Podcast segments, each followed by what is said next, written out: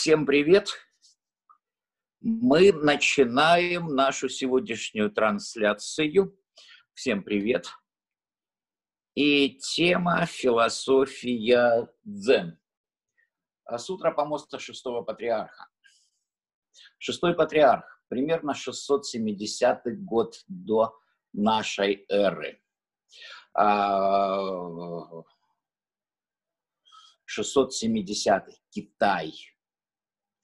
В общем-то, весь такой расцвет Чань э, укладывается между вот этим 670 годом и 830. Это когда э, патриархом стал Линьцзы между Хуайненом, который был шестым патриархом, Хуайнен, и Линь-Цзы, Линь-Цзы, тоже патриарх Чань, примерно 200 лет. И вот это время, когда философия Чань просто стремительно развивалась. А дальше э, монах, ну, господи, память, ну, неважно, вспомнится, а, а, монах из Японии, ну, их, не, их несколько было, но это уже X век, а, пройдя обучение в Китае, привез этот э, чань э, в Японию, и, и иероглиф, которым обозначается чань, э, по-японски произносится дзен, и этот дзен стал развиваться уже в Японии. Какое-то время он тоже активно развивался. Мощнейшие учителя дзен. Потом это дело тухло, тухло, ну, оттухнет свеча, а не протухает мясо. А, вот, э, и где-то по вот моим ощущениям, по моим представлениям, лет 300 назад развитие дзен закончилось в Японии. А, вот, и э, потому что это живое, это живое учение, это живая философия, и каждый мастер добавлял а, что-то новое, свои открытия и свое продвижение этого мощного потока. А вот. И, соответственно, вот лет 300 э, назад вот этот процесс кончился, потому что ну, был сформирован вот этот вот мощнейший э, корпус понятий, текстов, а, действий, зафиксированных э, в, письменных документах. А вот. И 150 э, лет назад, ну, примерно 150 лет назад, Япония а, прекратила режим самоизоляции, это там 1854 или 1864 год. Вот. И э, дзен из Японии стал проникать в Европу. Он проникал лет 50, и уже в 1900 там, примерно году, 900, 900, там, потом 7, 912, а благодаря некоторым европейским мыслителям и писателям, в частности э, Гессе, Герман Гессе, а европейская публика стала знакомиться с идеями дзен. Потом был достаточно мощный всплеск в 1960-х годах, когда появились популяризаторы э, дзен э, современные японские, а европейская, западноевропейская, американская публика э, стала все больше и больше этим интересоваться. Э, дзен стал моден, он стал проходить в европейскую цивилизацию, Очание тогда, это 1960-е, 70-е, 80-е, особенно никто не знал. А вот в начале, э, в начале 90-х я познакомился с Чань, а благодаря прежде всего, ну, в том числе, прежде всего, мощнейшей, мощнейшей книги академика Абаева, э, Чань и что-то там такое, какие-то психологические практики Чань. Ну, мощнейшая книга. А вот 91-93 э, год. Вот. И, собственно говоря, когда в 90 в конце 98 -го года вышла газета «Бадхисатская правда», которую мы вот с Татьяной Куренковой, она сейчас здесь, здесь присутствует, мы стали авторами, редакторами, организаторами, э, значит, инвесторами этого проекта. Вот все, все мы это сделали, появилась газета «Бодхисаттская правда», которая по-дзенски именно замышлялась как всего один номер газеты. Один номер газеты, 10 тысяч экземпляров, э, и этот импульс вот полностью, значит, вот э, э, распространить, но один раз. И, в общем-то, весь смех, начиная от слова «бодхисаттвская правда», ну, так невозможно так называть а, газеты, что, чтобы они распространялись, и то, что она замышлялась как всего один номер, и то, что все признаки у него были, что это обычная нормальная газета, да, я уже не помню, 8, видимо, 16 полос, а, вот, э, там не только, естественно, мои какие-то там были, были слова, мы набрали материал, это были и знакомые, и незнакомые люди, э, и вот это вот вышло, и вот э, все это так, что вроде как всерьез, а вроде как и не всерьез, а вроде... И вот дух дзен там сохранялся. Вот. Ну и заканчивая эту, так сказать, историческую э, вот прелюдию, я хочу сказать, что э, к нашему чтению Сутры Помощь Шестого Патриарха, я хочу сказать, что после того, как вышла эта газета, а и как раз появился интернет, это 1998 год, Э, начала 1999 как раз появился интернет, в Россию он вошел. Ну и э, интересно, и я своими руками сделал этот вот пер, первый сайт, потом он трансформировался, мне уже э, помогали, но сначала я его сам сделал, осваивал технологию. А, вот, и, собственно говоря, сначала материалы газеты были переложены э, на язык сайта в интернете, потом это стало добавляться другими другими материалами, а потом стали люди э, беседовать, потом эти тексты этих бесед э, стали появляться в более или менее обработанном виде на сайте, и вот э, такой вот мощный сайт zen.ru а, появился в 99 году и живет до сих пор. Он живет, я к нему не прикасаюсь минимум лет 10, а может быть и больше.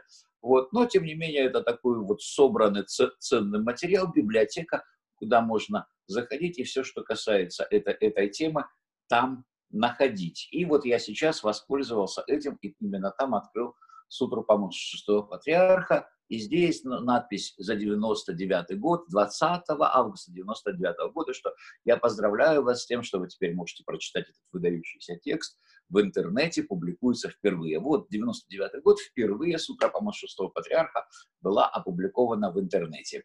На этом история, дошедшая до наших дней, заканчивается, но немножко нырнем в дальнюю историю. Откуда произошло слово «чань»? Э, и что такое шестой патриарх? Перед шестым патриархом был пятый патриарх, э, и здесь он в сутре помоста будет упоминаться, а еще, еще раньше был Бадхидхарма, был Бадхидхарма, который пришел с запада, потому что Индия по отношению к Китаю – это запад. А, вот, э, это было, соответственно, значит, лет примерно за 300 до Хуайнена. Ну, примерно 300, может быть, меньше. Третий, четвертый, пятый век, да. Если шестой, ну, патриарх.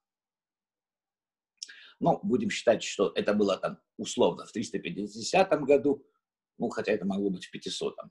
А, если что, уточните в интернете, когда именно Бадхидхарма пришел в Китай – а, вот. И э, пришел он из Южной Индии. Есть такое место под Мадрасом. Сейчас вот мы вот так я, я скажу, и касаться этого вопроса не будем. Кому нужно, тот знает. И южнее Мадраса находится такое вот место, э, примерно в 200 километрах южнее, откуда вышел Бадхидхарма. И вот пешком пришел э, в Китай. И, соответственно, индийское слово «дхьяна», которое, в общем-то, обозначает дыхание. Русский язык и хинди, и санскрит очень, очень э, рядом находятся. А вот, ну, в общем-то, не только русские. Вся семья э, вот, вот этих вот индоевропейских, языковая семья, вся она так или иначе э, пересекается как по словам, а, так и по формам а, грамматическим. Так вот, Дхьяна дыхание. А, и ну, медитация, правильное дыхание это, это, это одно, а другое а, это, ну, например, там а, можно пофантазировать. Дыха, дыхание космоса, это вот, вот энергия, это пульсации, э, э, дыхание, дхьяна. То есть это больше, чем просто физическое дыхание. А, и, соответственно, а, записанное китайскими иероглифами, слово «дхьяна» превратилось в китайское «чаньна». «Дхьяна чаньна». И в, э, э, в процессе вот истории «на» последняя отвалилась, и получилось «чань». Ну и, как я говорил, дальше трансформировалось в произношение «дзен», и вот это вот, так сказать, вся история этой традиции. А упирается это все в Будду. Мало того, это упирается в сердцевину учения Будды. И то, как себя позиционирует э, Чань, позиционировал, а потом и Дзен, а, а, вот как они позиционировали себя. Мы настоящие и единственные и самые правильные продолжатели учения Будды. Мы его самые точные наследники. Мы понимаем сердцевину учения Будды. Вот так, вот такое заявление, вот такое позиционирование. Естественно, их никто за это не любил, как таких вот, э, вот любить. Вот, и весь дзен и, и чань какой-то, можно так сказать, в буддийском мире, он стоит на обочине, при, э, при, приобретя название дзен, буддизм, чань, буддизм, вот, и считается, что это одна из не особо там главных э, школ буддизма, э, но, тем не менее, э, самоопределение – представителей дзен и чань, а, именно такое. Мы настоящие продолжатели дела Будды, мы единственные правильно понимающие наследники учения Будды. Вот так вот. Вот с этим можно согласиться, а если понимать под учением Будды не только вот благость, любовь к живым существам э, и все такое, но и глубочайшую философию учения Будды. Недаром оно называется а, учение, а, учение, не просто система ценностей, система взглядов, тогда можно говорить возлюби, благость, а, вот, а это учение, а учение требует мышления, учение требует а, все-таки а, понимания. И вот в сочетании с личностными качествами, в сочетании с системой ценностей это понимание принес в мир Будда. И что касается меня, я до сих пор считаю, то, что принес Будда, это вершиной того понимания, которого достигло человечество. Не потому, что я религиозный человек и поклоняюсь Будде. Учение Будды – это вообще не религия. Точно так же, как учение Христа – это не религия. Приходят люди и в какую-то форму, соответствующую текущему историческому моменту, менталитету, это, это превращают. И, ну, получается такая религия, получается такая религия. Но те учения, философские учения, этические учения, которые приносят они в мир, а, они достаточно мало имеют отношение к религии, по крайней мере, в самом начале, но потом вот так. А, но если э, брать христианство, это отдельная история.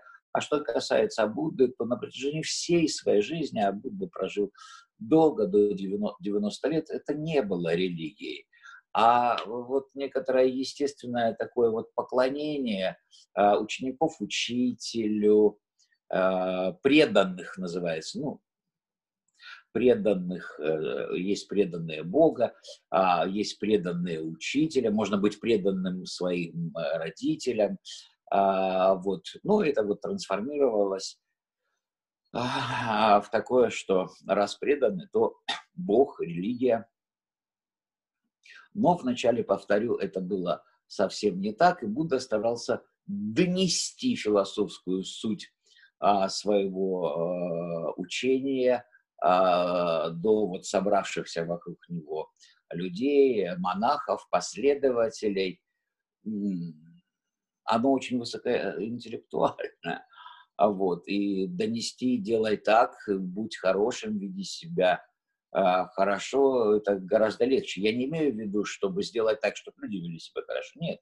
Но донести а, эту мысль, эти формулы, делай так-то, делай так-то, делай так-то, гораздо легче, чем тонкую философскую диалектическую суть учения, а именно этим обладает учение Будды. Мало того, как я заявил ранее, оно обладает этим в превосходной степени, а в превосходной, я повторю другими словами, я считаю, что никто выше, лучше и глубже, чем Будда, за две с половиной тысячи лет, Будда жил две с половиной тысячи лет, это 500 год примерно до нашей эры, вот никто больше и не продвинулся.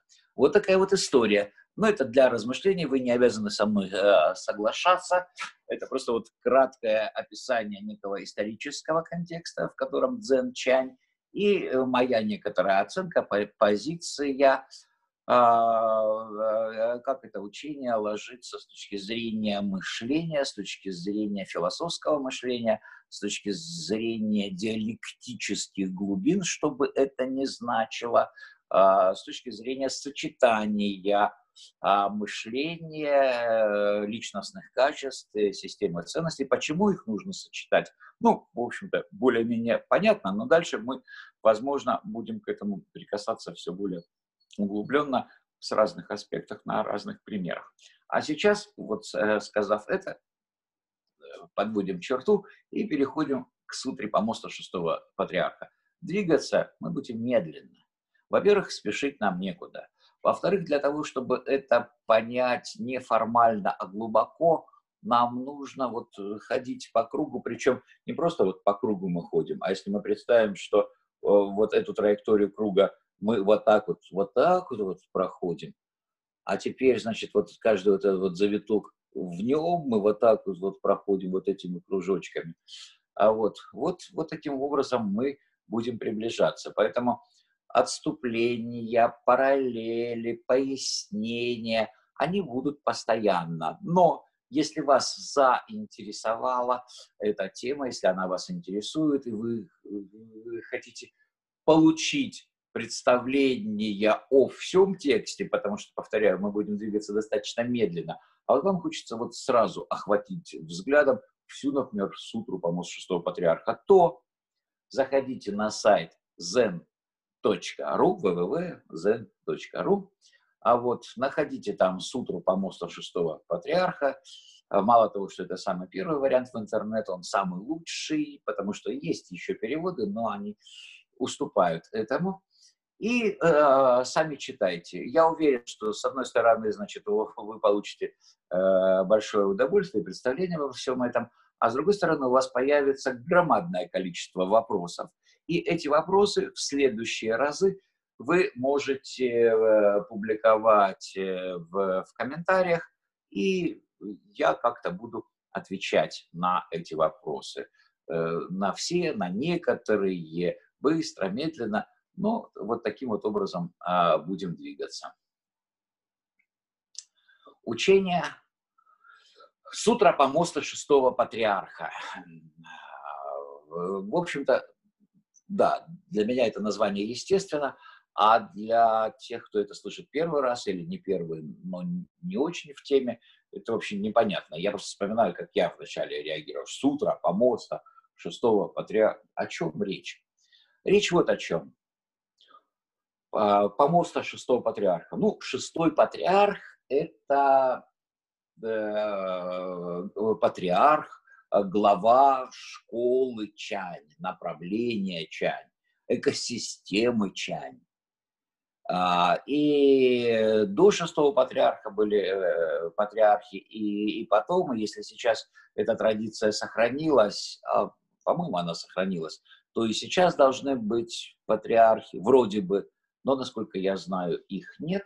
Вот, хотя есть наставники, есть наставники по крайней мере, двух крупных монастырей, потому что еще при шестом патриархе чай разделился на две ветки – на северную школу и южную школу. Шестой патриарх ушел на, на юг, на севере осталась другая школа, более поверхностная с точки зрения шестого патриарха, и с моей тоже. А вот, ну, все там в порядке, и эти монастыри, они существуют до сих пор. И в 2010 году а, мы, а, я и вот э, из присутствующих здесь, вот здорово, Татьяна Куренкова и Виктор, вы, Виктор, привет.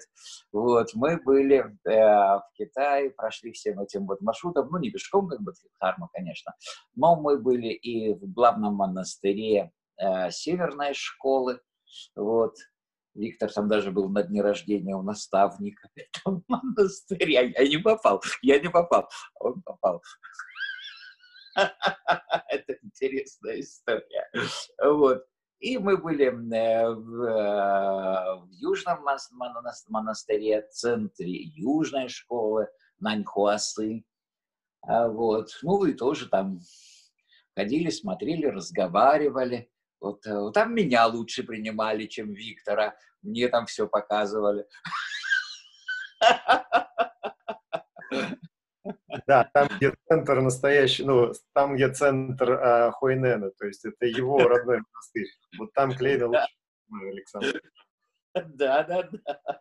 Да. Вот, сейчас будет здесь упоминаться. Южная школа это, ну, вот вы уже будете такую э, знать заранее историю. Итак, шестой патриарх, помост. Ну, помост это, считайте, трон. Ну, трон это не особо такой трон, потому что, ну, как-то вот он там э, сидел, э, там э, Э, на коленях или там, как они там сидели в те времена, поджав ноги по-турецки. Ну, японцы на коленях сидят, а эти китайцы примерно так как-то там сидели. Не обратил я внимания. А, потому что Почему? Потому что нетленное тело шестого патриарха, жившего 1300 лет назад, до сих пор находится в монастыре Нанхуасы. 1300 лет. Можно сомневаться, что это сделали, э, восковую фигуру и, и, и так далее. Но, ну, опять можно и вот э, лама Игилов, которого достали, а он там гнется через сто лет. Ну, как-то. То есть вот тело нетленное. Э, и вот здесь это нетленное тело.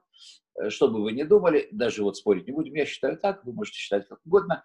Важно, что первое, прошло 1300 лет, второе, то, что оно хранится в этом монастыре, третье, то, что оно не где-то в склепе, а в таком стеклянном кубе, прям в центре храма.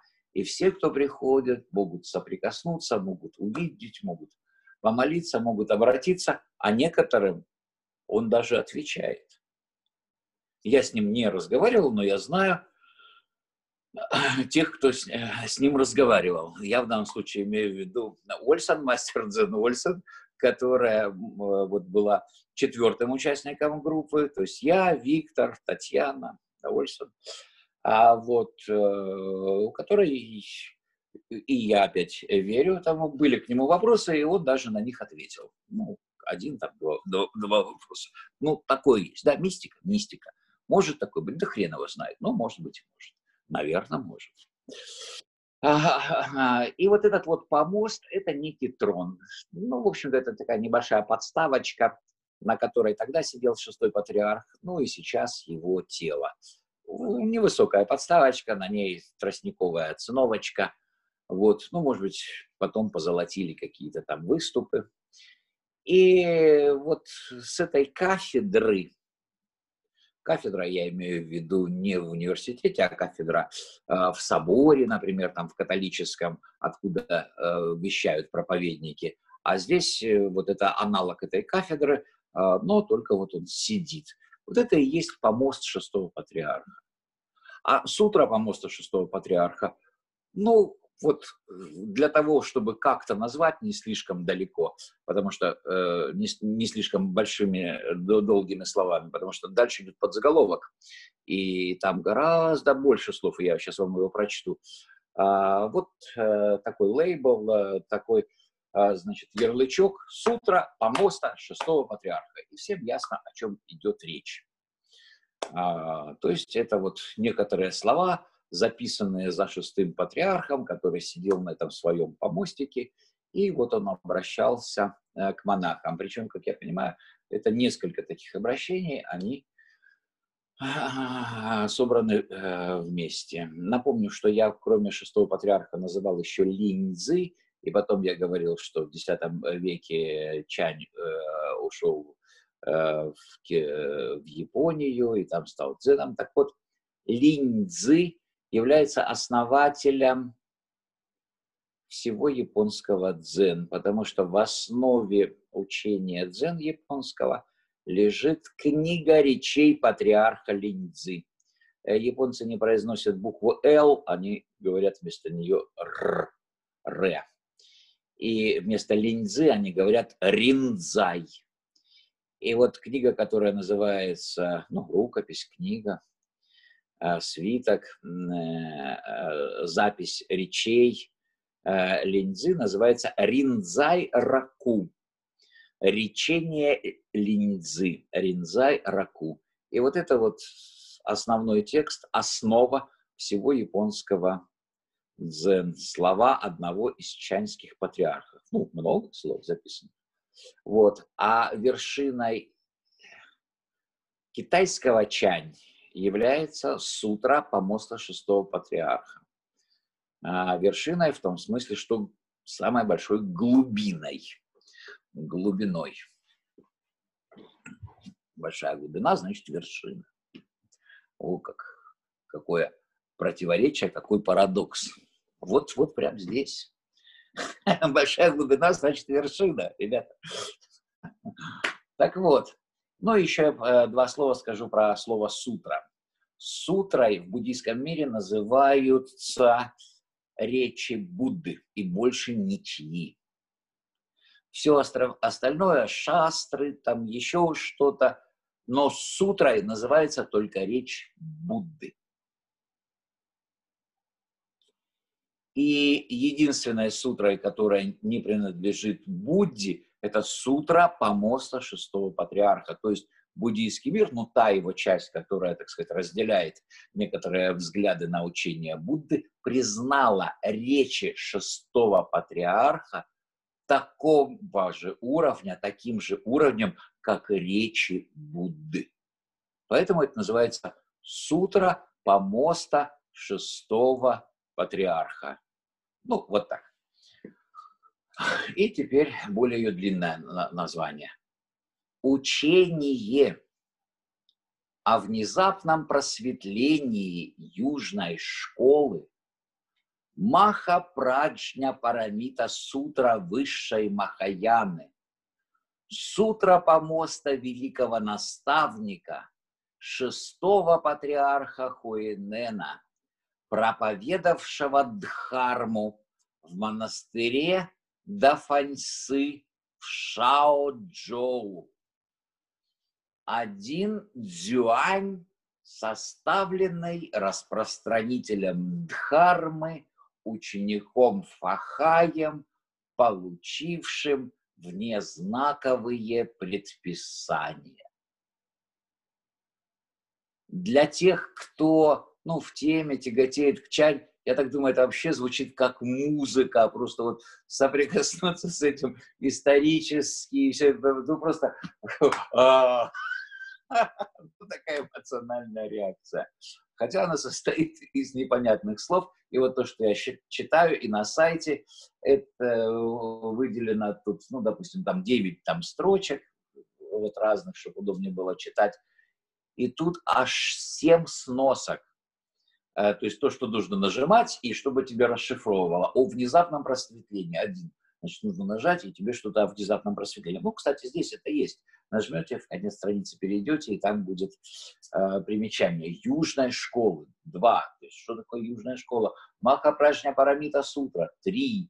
И так далее, и так далее. Все, я вот тут не отмечал, получившим внезнаковое предписание 7. Тоже нажимаешь, куда-то ну, вниз попадаешь и читаешь это примечание. Но мы нажимать не будем.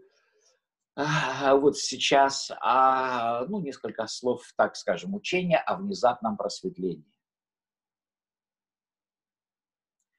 Это колоссальная концепция, это глубочайшая концепция.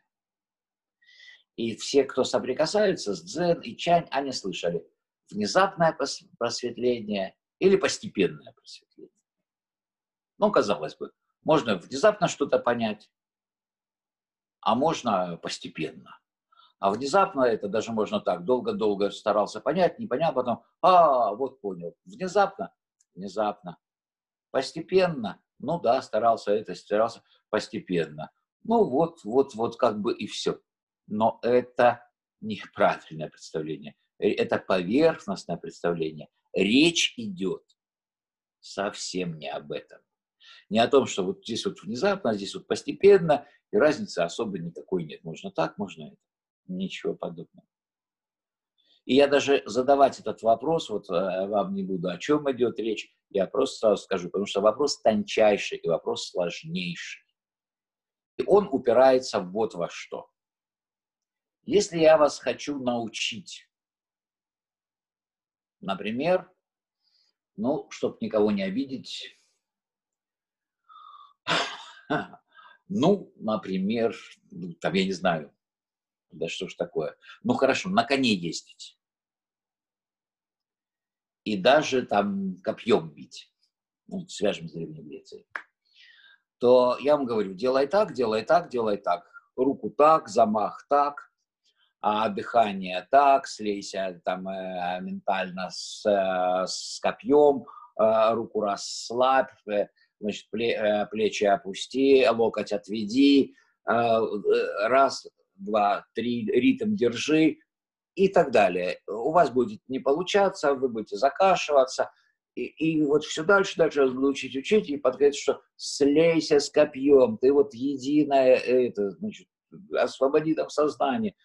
И в конечном итоге, если вас долго учить, то из вас получится хороший там боец копьем, ну или там ездок на лошади, или там игрок на баяне, или еще что-то. Другими словами, вы должны пройти путь из 10 тысяч шагов, например, и вот э, на первом шаге вы ничего не знаете, а в 10 классе вы уже знаете, что такое физика, математика и так далее. На 10 тысячном шаге вы уже знаете, э, как правильно нажимать на клавиши пианино или как правильно бить копьем, э, или даже выучите английский язык, то и китайский так устроены знания человеческие. Делай, повторяй, иди по ступенькам, и в конечном итоге ты овладеешь этим предметом, каким бы этот предмет ни был.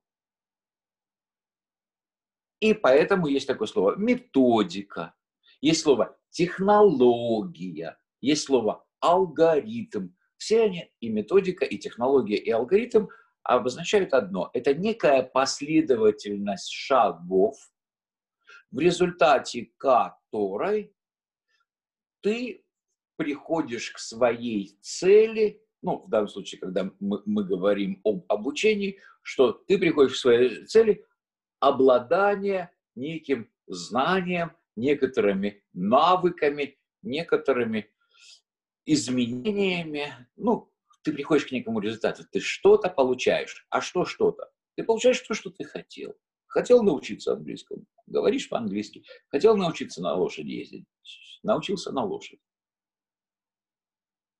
Так, а что же такое принципиально внезапное просветление?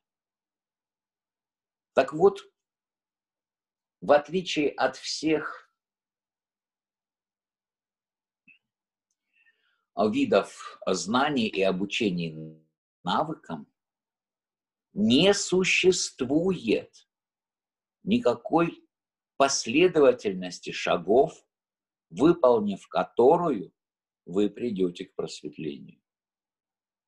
Не существует технологии, не существует алгоритма, не существует методики, методологии, посредством которой можно достичь просветления.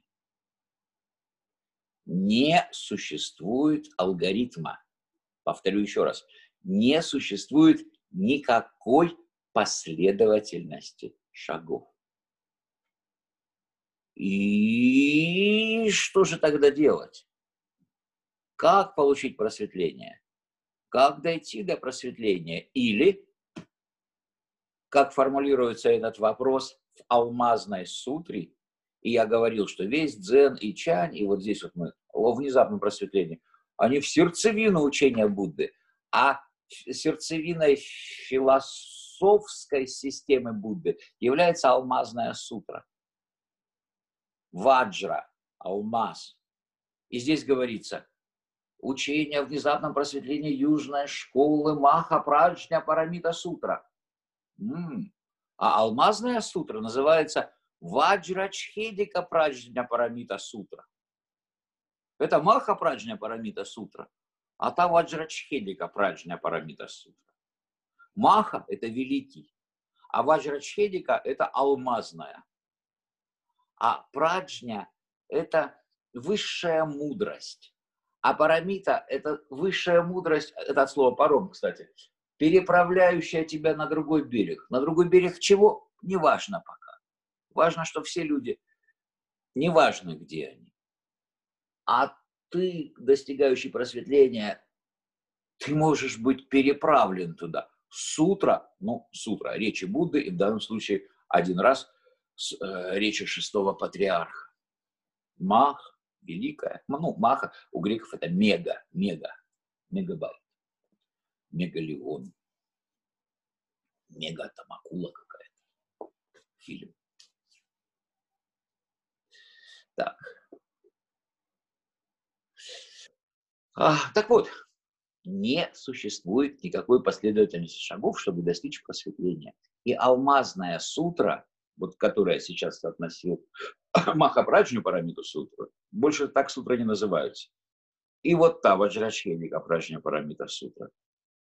А, Причем алмазная сутра была сказана Буддой за тысячу лет. Более чем за тысячу лет до сутры помоста шестого патриарха. Представляете, какая наглость. Приходит Чань и говорит, вот вы тысячу лет тут вот, значит, вот все старались, молодцы, но вы ничего не понимаете. Ну, конечно, обидно тем, кто это слышит. Все же как стараются и что-то о себе такое думают. Он говорит, а вы не понимаете. А вот.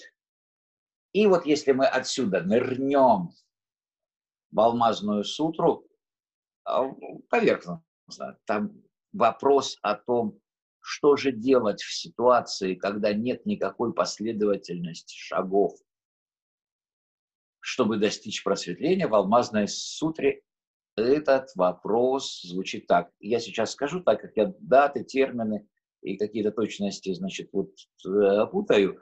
Э, Виктор, Радам, э, Александр, ну, те, кто меня слушает, вы поправьте, потому я терминов не помню. Ну и зачем они мне? Вот. И там, значит, в алмазной сутре вопрос этот ставится так. Как, что должен делать добрый муж или добрая женщина, чтобы овладевать своим сознанием. Вот, я вспомнил. Не чтобы стать там андрогамином, вот эти вот я термины не знаю, или там кем-то еще, архатом, а вот, а как, что должен делать добрый муж или добрая женщина, чтобы овладевать своим сознанием? Вся глубина этого вопроса заключается в том, что что должен делать добрый муж или добрая женщина, чтобы обладать своим сознанием, чтобы прийти к просветлению в условиях, когда не существует никакой последовательности шагов, чтобы прийти к просветлению, и никто не может сказать, что нужно делать э, доброму мужу или доброй женщине, чтобы прийти к просветлению. И Будда на это отвечает. Делать нужно то-то, то-то, песчинки в ганге. Ну, мы придем к этому. Это не значит, что он отбрехивается он делает вот этот вот круг, внутри которого вот этот вот круг я рисую вот такими вот кружками, а каждую завитушку я маленькими вот кружками. Почему? Потому что дзен заключается в том, что существует какая-то последовательность шагов, чтобы прийти к просветлению? Нет, не существует. А можно прийти к просветлению? Да, можно. Так значит, Существует последовательность? Нет, не существует. Значит, нельзя прийти? Нет, можно. И вот, вот он, вот он, Каан. Ребята, Каан. И я ввожу слово Каан как один из главных инструментов, одно из основных понятий в чань и в дзен. Но не так, как это воспринимает упрощенный европейский интеллект. Э, ничего не хочу сказать плохого, но вот существует некий менталитет, вот существует некая традиция э, ментальная, научная, мировоззренческая. Да даже какая-то деятельность, потому что это там индиец или китаец должен сидеть и 9 лет, значит, втыкать, смотреть на стену. Это Бадхидхарма 9 лет сидел в пещере, значит, и смотрел на стену. А, вот. а европейский товарищ, он должен бежать, что-то делать, колотить, калашматить. А, вот. И поэтому... Я что-то до этого сказал важное. И поэтому, и поэтому, и поэтому, и поэтому калашматить. Чего? Эх, быстро слишком эти несутся.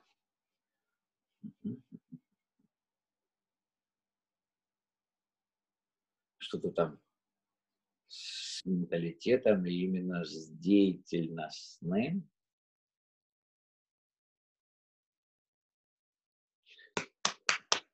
Много тонкостей. Да, вот, вспомнил. А Каан, европейское сознание воспринимает Каан как загадку и пытается ее отгадать. Чуть более, может быть, продвинутое, ну, чуть э, европейское сознание воспринимает его уже, ну, хорошо, не загадку, загадка для детей, а парадокс, который нужно разрешить.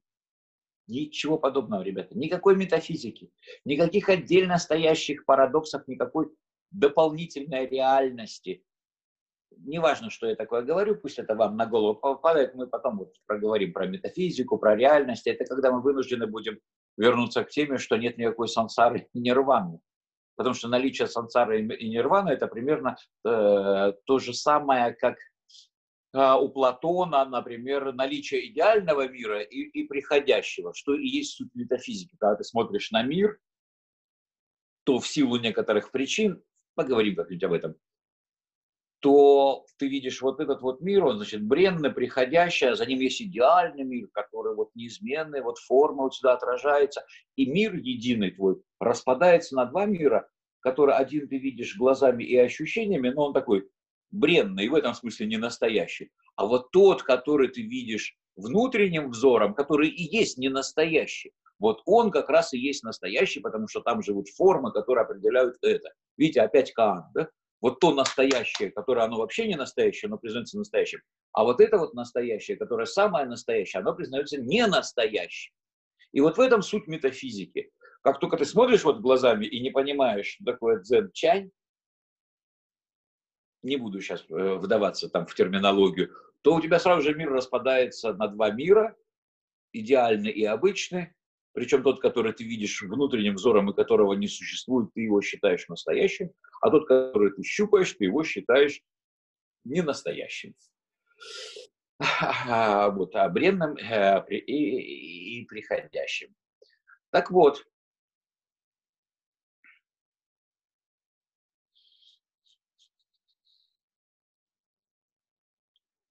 я говорил, что никакой метафизики, а начал я э, плясать от Каана.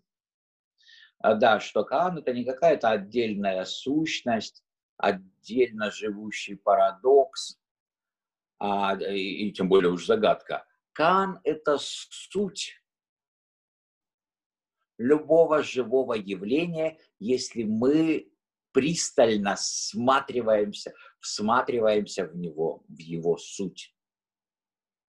И тогда мы говорим, мир, где живут вот эти вот э, идеи объективные, э, благодаря которым подстраивается этот мир, и он воспринимается настоящим, будучи не настоящим, а настоящий, он считается не настоящим. Вот это Каан. Или мы говорим, я сейчас и я 10 лет назад, это одно и то же. Да как же одно и то же? Это же разное. Ты же, у тебя и прическа была другая, и рост другой, э, и, и ум другой, и все другое. Нет, я тот же самый. Ну и наоборот, я тот же самый, да нет, ты другой. Вот это вот, как только мы пристально смотрим в какой-то процесс, явление, то там вот сердцевиной живого всегда является вот это вот сочетание несочетаемого. Это всегда такой неразменный пятак. Это всегда такая веревочка, которая, сколько бы ни виться, все равно конец будет, но конец никогда не приходит. Вся человеческая цивилизация устроена, если вот э, внимательно на нее посмотрите, именно так, что как бы веревочки не виться, она все время идет, там кризисы, там война, всяк любой десятилетие любого века. Ну вот все, вот, ну вот, вот на все хреново. А оно дальше, дальше, дальше, дальше. И эта веревочка вьется без конца. И такая расхожая, обычная мудрость, что сколько бы веревочки не виться, придет конец, она не имеет никакого отношения к философии устройства мира, который есть не что иное, как веревочка, которая вьется.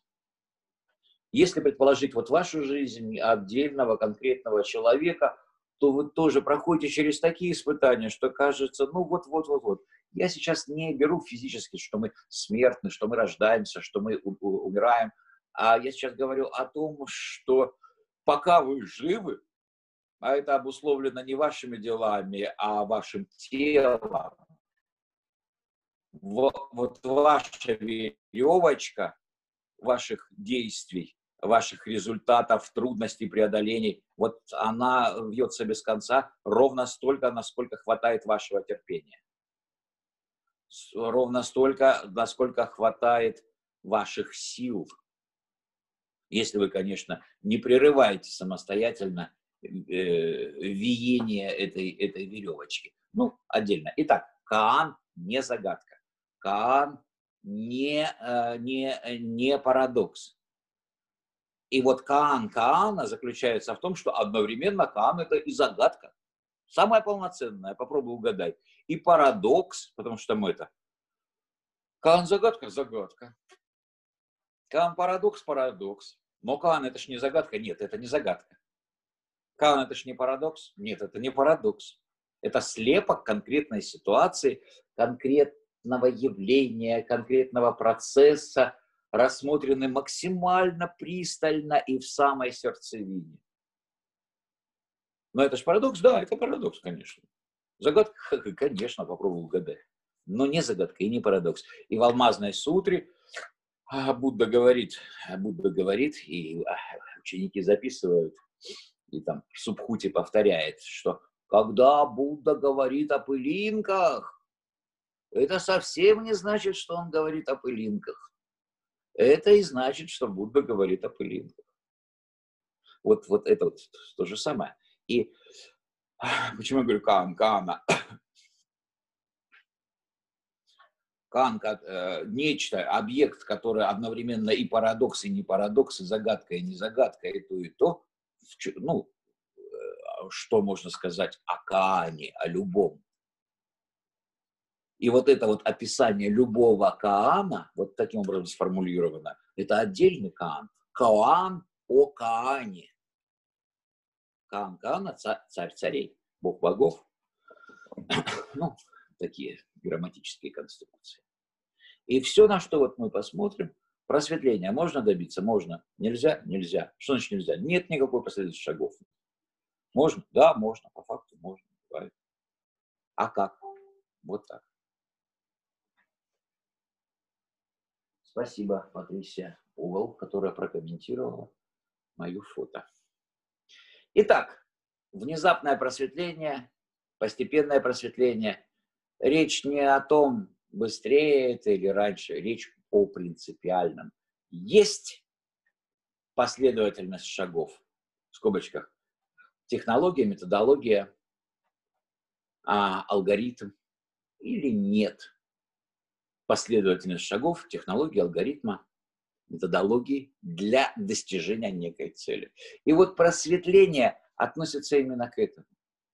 Нет никакой последовательности шагов. Что еще рядом находится?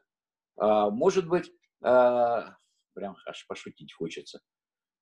Не буду.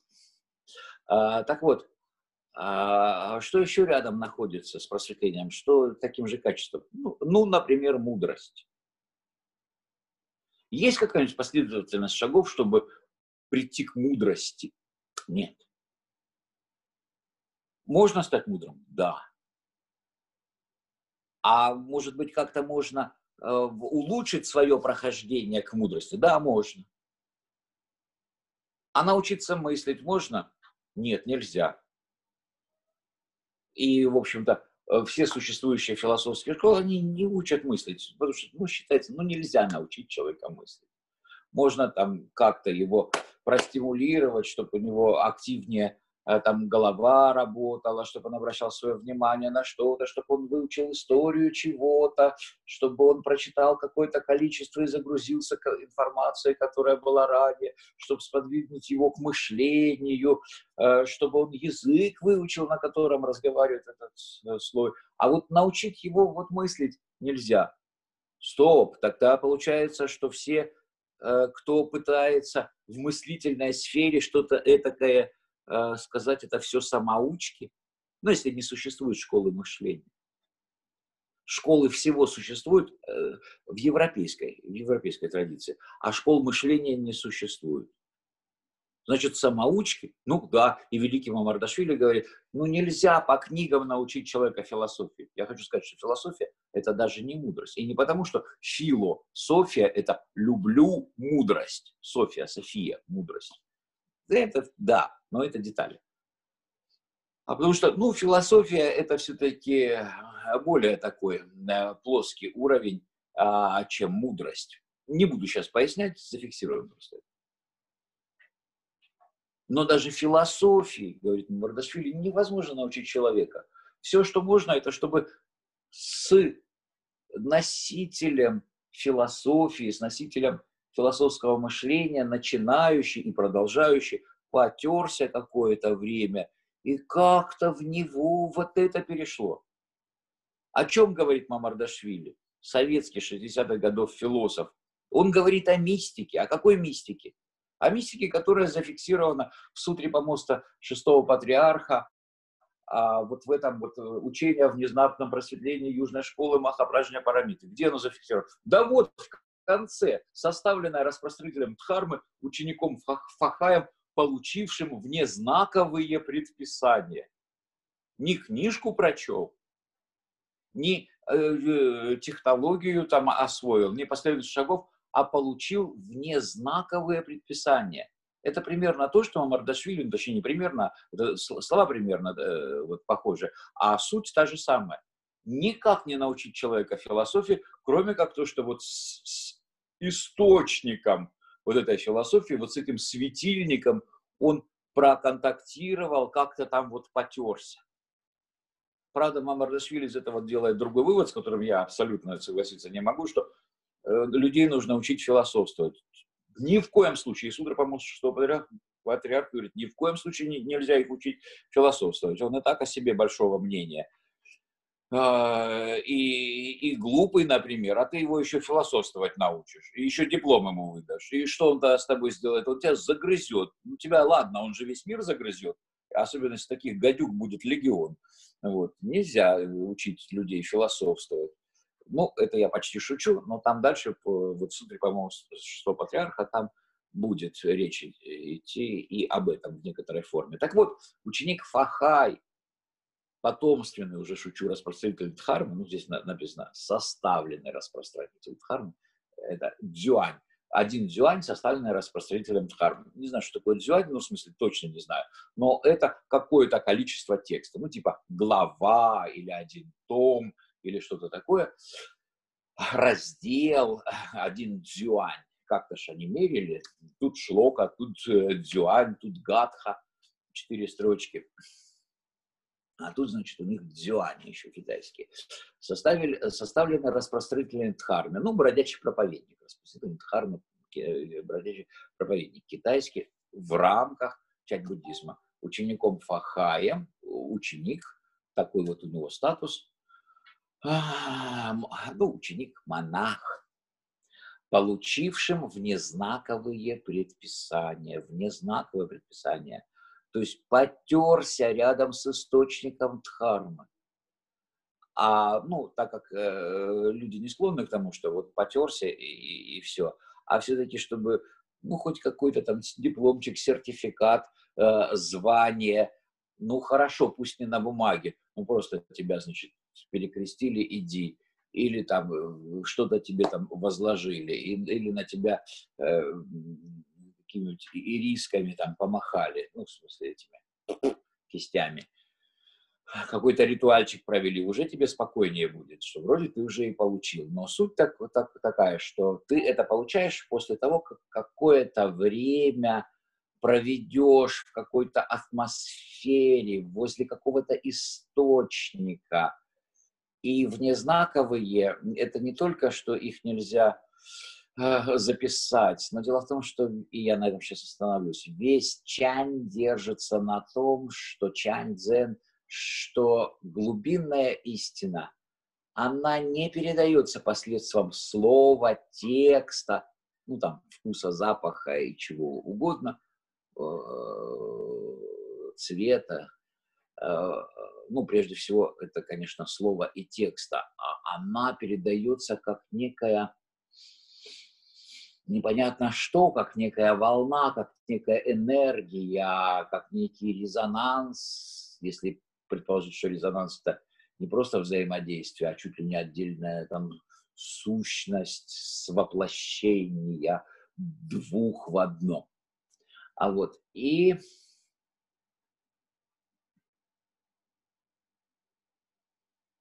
И вот внезнаковое предписание, предписание, и Чань абсолютно прав, и Мамардашвили абсолютно прав, что не то, что ты будешь лекции чьи-то слушать, а, не тексты какие-то читать, это не передаст тебе вот этой вот глубины, а нужно вот, вот как-то потереться, как-то пропитаться этим излучением. Излучением, пропитаться, это и есть внезнаковые предписания, на которых и ученик Фахай стоял, и Мамардашвили, и Каан. так что, если слушать слова и читать тексты, ничего там вот ты не, не узнаешь, ничего в тебя не перейдет, все эти глубины. Да, ничего не перейдет. Так что, значит, их не надо слушать и не надо э, читать. Да нет, что-то нужно читать и, и нужно слушать. Так что, если читать и слушать, тогда можно это вот достичь просветления, понимания глубины. Нет, невозможно.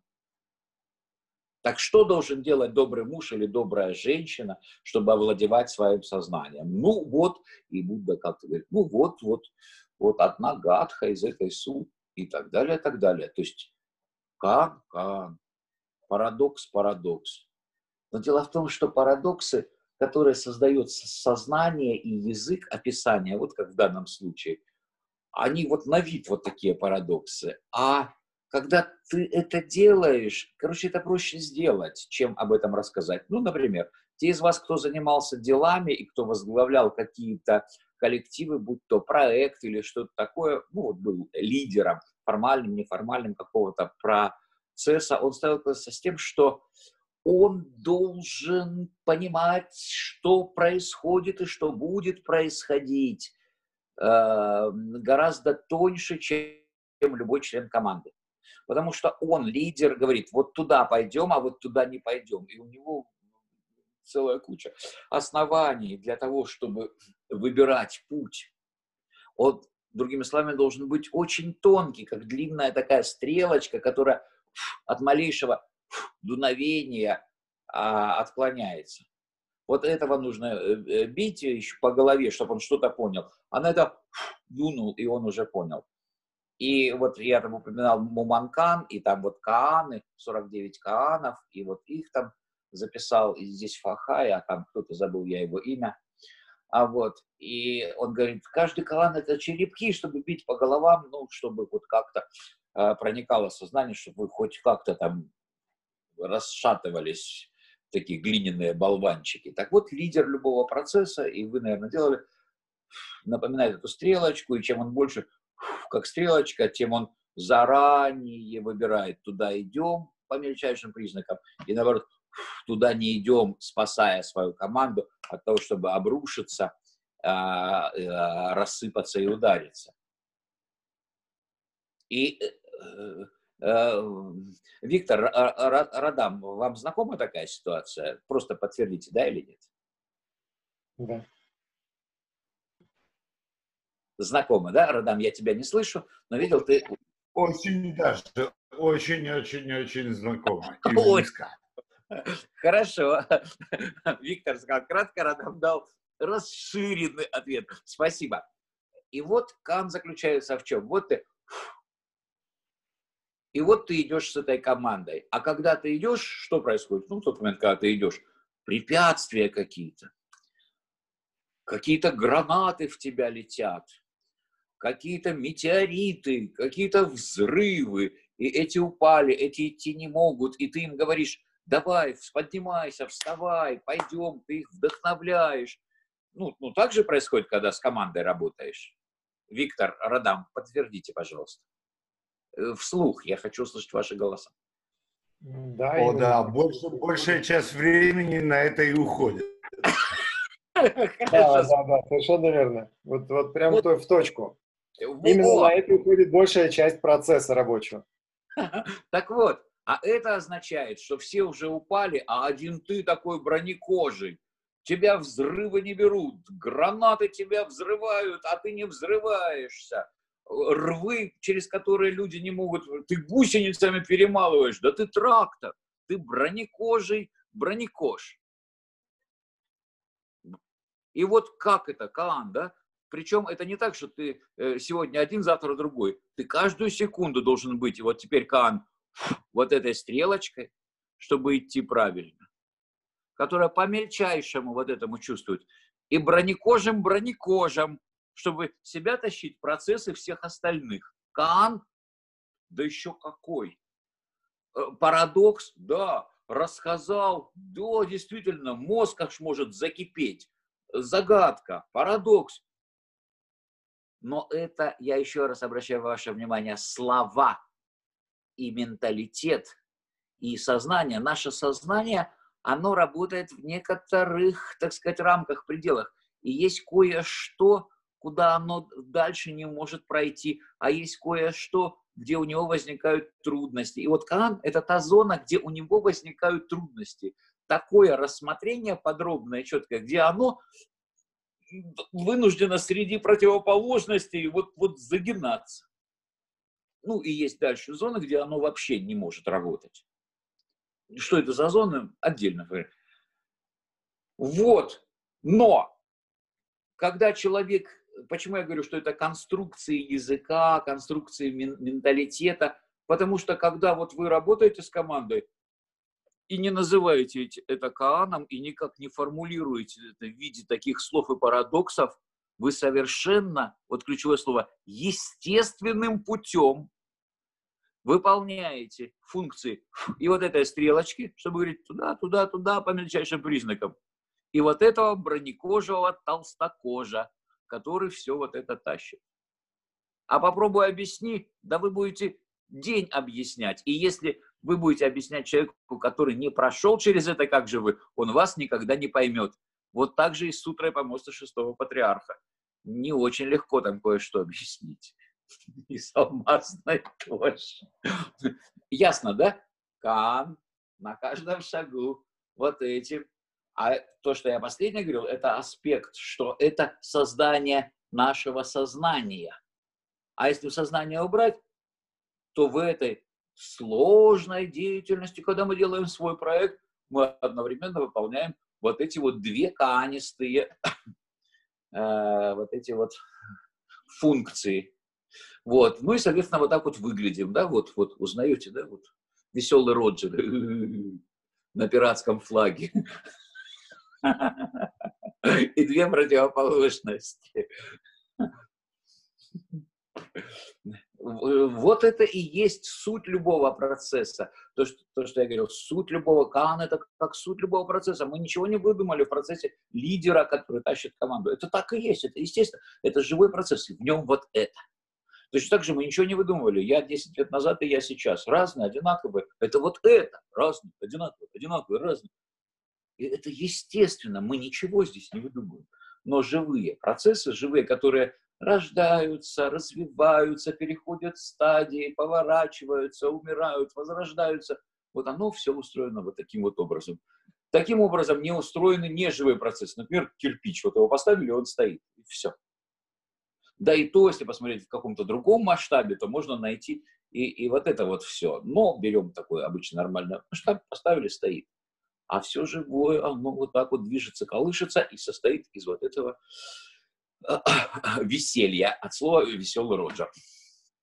Мы даже название особенно не прошли, но перед перерывом я все-таки вот быстро пробегусь по всем. Итак, учение о внезапном просветлении. Понятно. Алгоритм, не алгоритм, можно, нельзя. Как быть доброго мужу, доброй женщине, если нельзя дойти? Ладно. Южная школа. Ну, я говорил, южная школа, северная школа. Чем они отличаются? Там дальше ученик Фахай говорит, ну, есть на юге люди одни, на севере другие, но он не понимает. Южная школа отличается от северной в том, что там есть Хуайнен, и он видит вот это вот все. И он понимает вот эту живую суть. А северная школа, она с самого начала была в этом смысле менее талантливой, менее глубокой, и все она видела поверхностно, что тут методология, тут помолиться, тут подышать, и что-то такое вот будет. Э, то, что я говорю, это вот кончилось практически на линзы, то есть это там в девятом веке, а, то, естественно, потом это северная, южная, как-то они там тарахтели как-то бюрократически, как два центра любых чего-то, между собой там э, спорили, иногда сталкивались, иногда объединялись. Вот то, что мы съездили в 2010 году и побывали в северной школе, и в южной, я вам скажу так, вот за это время отсюда вот ушел вот этот вот живой дух огня, который был при Хуайнене, а там, соответственно, э, вот э, уш, ушел какой-то формализм, и что здесь, что там одинаково. Ходят хорошие монахи, каждый из которых индивидуален, кто-то больше улыбается, кто-то больше готов пнуть или палкой там ударить. Вот, ну, все в целом вот, вот одно и то же но тогда южная школа принципиально отличалась от северной. Маха Пражня Парамита Сутры, каждое слово я вам уже рассказал, высшей Махаяны. Ну, не было тогда еще для Фахая слова алмазная колесница. Поэтому э, было для него только Хинаяна и Махаяна. И вот, значит, это вот высшая Махаяна. Но через какое-то время а э, Фахай э, каком-то, не помню, в каком это все году писал, ну, это, вероятно, как раз, да-да-да, во время жизни э, шестого патриарха, то есть вот седьмой век. А, а вот, и, соответственно, после этого уже высшая Махаяна, высшая Махаяна, путь для тех, кто с выдающимися способностями, другой термин. Вот она стала называться алмазной колесницей. Ну, в европейском принято говорить такой-то отряд, или там большевики, большевики, меньшевики, или изм, изм, или отряд, а там колесница. Это и есть отряд. Отряд, значит, э, придерживающийся принципов Махаяны, отряд Хинаяны, отряд высшей Махаяны, э, то есть алмазной, алмазной Яны. Вот, и там принято это назвать колесницами. Поэтому Маха Яна, Хина Яна и Ваджра Яна. Алмазная колесница. Сутра помоста великого наставника. Да, наставники сейчас даже не патриархи, а наставники вот этих монастырях, ты что шестого патриарха Хуайнена, проповедовавшего Дхарму в монастыре Дафанси. Ну, а как о нем еще скажешь? Сидит себе и светит. Проповедует Дхарму, конечно. В Шаоджоу какой-то городишко у них, один дзюань, составлены распространителем Дхармы, учеником Фахаем, получившим внезнаковые предписания. Все, заголовок мы прочли, и короткий, и более длинный. Уходим на перерыв, через пять минут встречаемся. Всем спасибо. Клейн, можно вопрос? Да. Запись э, приостанавливаем на это время, делаем две части или просто погуляем, в записи будет тогда вот этот вот пять минут перерыв, но будет один файл. А я так понимаю, что лучше 5 минут погулять, и чтобы был один файл. Или наоборот нужно сделать. Э, мне, я думаю, тоже так. Хорошо, принимаем это решение.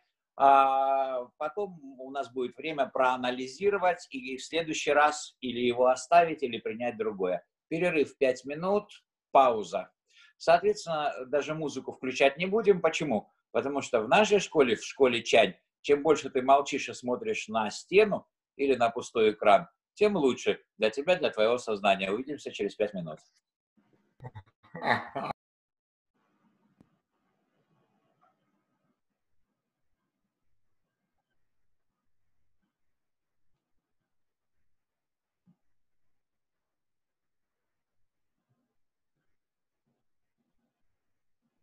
недалеко от нынешнего Пандичери. А вот. Итак, вот это вот выдающееся произведение, какие-то подробности исторического контекста а, и понятийного контекста я, используя слово, которое употребляется здесь, проповедовал а, в первой части своего доклада. Также мы разобрали, что такое Каан, если это понимать неформально, как загадка или парадокс, а как э, некое устройство, суть, э, некое обязательное свойство, а, ну, можно сказать, суть устройства живых процессов явлений. На этом все. Читаем. Параграф 1. Сутра помост шестого патриарха. Параграф 1. Великий учитель, наставник Хуэнен поднялся на высокое седалище, ну, трончик, а, в зале для проповеди, для проповеди монастыря Дафанисы и стал проповедовать учение о великой праджня Парамити если кратко, то он начал проповедовать учение Будды. Но, а точнее так, несмотря на то, что суть одна, это модифицированное учение Будды, где речь идет о пути Бадхисатвы. И если Будда этого слова еще не... Э, ну, а, нет, употребляет. Если Будда в алмазной сутре ставит вопрос, что должен делать добрый муж или добрая женщина – чтобы овладевать своим сознанием, то э, в сутре Помоста речь идет об этом же, что он должен делать, но в рамках уже более, может быть, четких, более, более проработанных за тысячу лет. И для самых сильных, для самых, так сказать, высоких, для самых потенциально результативных в этой, в этой сфере, вот есть особая алмазная колесница, путь для тех, кто с выдающимися способностями, или, другими словами, путь Бадхисатвы. И вот учение о великой праджне, о парамите – это учение прежде всего для тех, кто идет или может идти, или собирается идти по этому пути, э, не только в качестве наставления «делай раз, делай два», там такого почти и нет, вот. Но о некоторых а, схемах устройства мира и о некоторых схемах мировоззренческих движения а, по этому пути Бадхисатвы. Поэтому и называется учение Великой Праджня Парамити. Э, Хуэнен стал проповедовать, давая внезнаковые предписания. Внезнак, давая внезнаковые, внезнаковые предписания к тому моменту это уже обязательное свойство передачи дхармы. Дхарма передается без, без э, слова, без текста, без цвета, без запаха, без чего бы то ни было. И любой уважающий себя монах это уже знал, это вошло в культуру, в образование, что дхарма передается внезнаково. И э, если во времена Будды и потом даже во времена Бадхидхармы это было еще непонятно, то вот к 670 году это стало общим местом. Поэтому давая внезнаковые предписания. Ну, а какие же еще? это напоминает ситуацию, ну, например, аналог современной ситуации выглядит так. Все уже знают, что когда какой-то политический деятель выступает, то курс акций может прыгнуть вверх или вниз. И даже удивляются, как же так, президент тут выступил, а акции как были, так, так и есть. Ничего не произошло с таким важным заявлением. Журналисты пишут и удивляются. Это 2020 или 2008, ну, для ровного счета возьмем 2018 год. Но в 1998 году и даже в, э, в 1000, тем более в 1988 году, когда Сорос впервые, Джордж Сорос впервые вышел вот с этой вот идеей, этим своим наблюдением, что э, движение цен, курсов э, на рынке э, ценных бумаг, акций на фондовом рынке э, зависит не только от каких-то экономических обстоятельств, но от заявления э, там, главы МВФ, главы э, Центрального банка а, Англии, а, да, просто какого-нибудь крупного известного деятеля или президента, и что рынок реагирует, и он оказывается не столько рынок движения каких-то там товаров или э, ценностей, э, вполне щупаемых, но это рынок ожиданий, то есть рынок некоторых иллюзорных представлений, ожиданий и э, попыток так предусмотреть как риски, так и прибыли. То есть вот нечто такое. И э, в те времена это было непонятно, и, естественно, с ним спорили, и даже его высмеивали, но постепенно это вошло в жизнь, это стало общим местом, и никто уже даже и не задумывается, как это было раньше, и все это повторяют, и даже удивляются, что почему по-другому. Это стало неким вот знаком мира, некой его обыденной структурой. И вот здесь давая внезнаковое предписание. Ну да, давая внезнаковое предписание. А все знают выражение «история повторяется дважды», один раз в виде трагедии, другой раз в виде фарса. А, все его повторяют. А, даже те, кто абсолютно там, э, хотел пошутить, не любит Маркса. Почему я так шучу? Потому что это слова Маркса. Это он впервые это произнес в своей работе 18 Брюмера, Луи Бонапарта. Она так, она так и начинается. А Гегель, пишет Маркс, тоже такой же наглый, как и Чань, которые говорят, мы единственные продолжатели. И, и, и все остальные, ах, как же так, вы, как же. Они, да, тысячу лет вы все делали неправильно. Ну, это такая наглость. А, и точно так же любой уважающий себя историк или там философ, он делает список первоисточников, он выписывает, там это с точностью до страницы, это а, и, э, так сказать, советская школа, да и мировая, и, и, и российская, где вот эти вот все точности. А Маркс позволял себе по-другому. И вот работа 18 Брюмера Луи Бонапарта начинается так. Маркс пишет, молодой Маркс пишет. Гегель, пишет Маркс, как-то заметил, история повторяется дважды. Он забыл добавить. Один раз в виде трагедии, другой раз в виде фарса. Кавычки закрываются. Вот такой вот Маркс, без всяких ссылок на конкретную работу Гегеля, на, на страницу, да еще и Гегель, видите ли, забыл добавить. Вот. Поэтому то, что история повторяется дважды, это стало общим местом, никто не знает автора, но когда-то с автором спорили, а сейчас его даже и не любят. Ну, что не мешает тому, что он сделал, быть неким знаком мира. А, итак, в это время более 10 тысяч монахов, монахинь и мирян сидело перед ним. Хорошо. Джоуский циши Вэйдзюй, Вэйдзюй это имя, Циши это должность, ну, что-то типа, ну, не губернатор, поменьше должность, ну, Джоуский, э, Шау Джоуский Циши, городской голова. А также более 30, 30 э, правительственных чиновников различных рангов. Ну, значит, администрация действительно губернаторская. и 30 правительственных чиновников различных рангов, и более 30 ученых-конфуцианцев.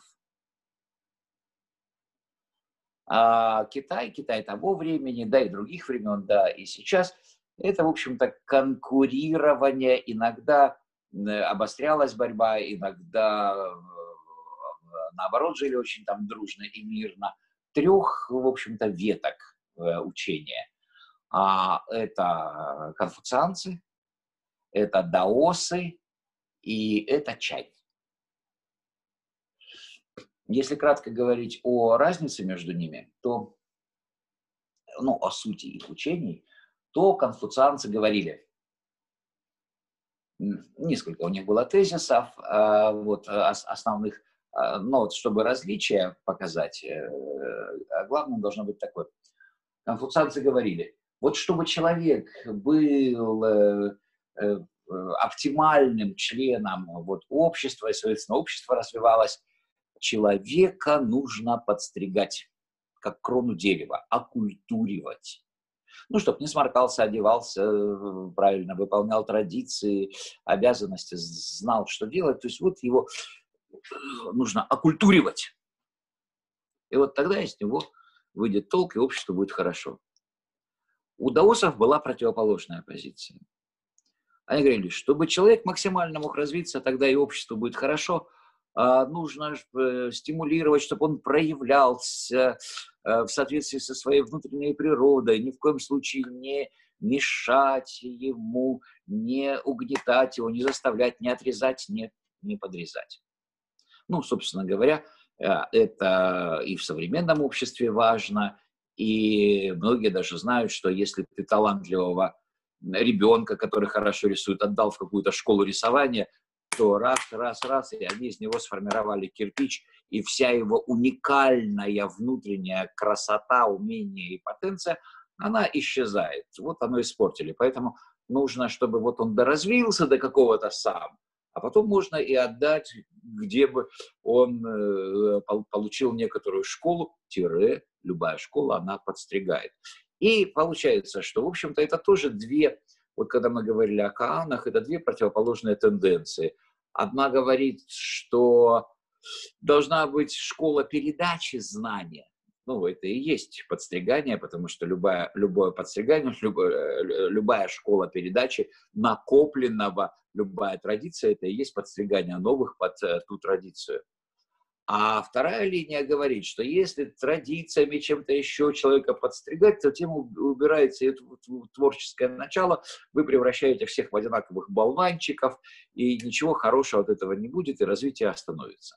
И поэтому вот предельная свобода внутренняя, творчество и так далее. Это позиция даосов, а вот то, что человек должен э, выполнять все по уставу, это традиция конфуцианцев. А вот, также конфуцианцы говорили, что старшие должны заботиться о младших, младшие о старших, и это является основой любого общества, любого государства, и, собственно говоря, по этому пути идет и современный Китай до сих пор, несмотря на то, что Конфуций, э, так получилось, что и Конфуций, и Лао Цзи, и Будда жили примерно в одно и то же время, это где-то 500 лет до нашей эры.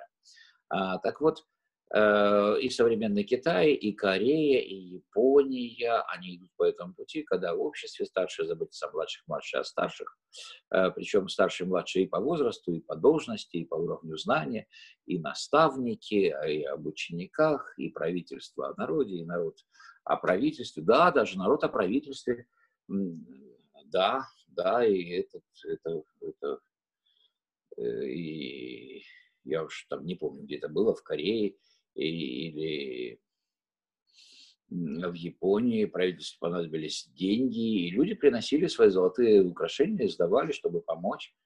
А, вот. И, или, допустим, вот такой, может быть, малоизвестный факт, но он и есть. В Японии все платят налоги.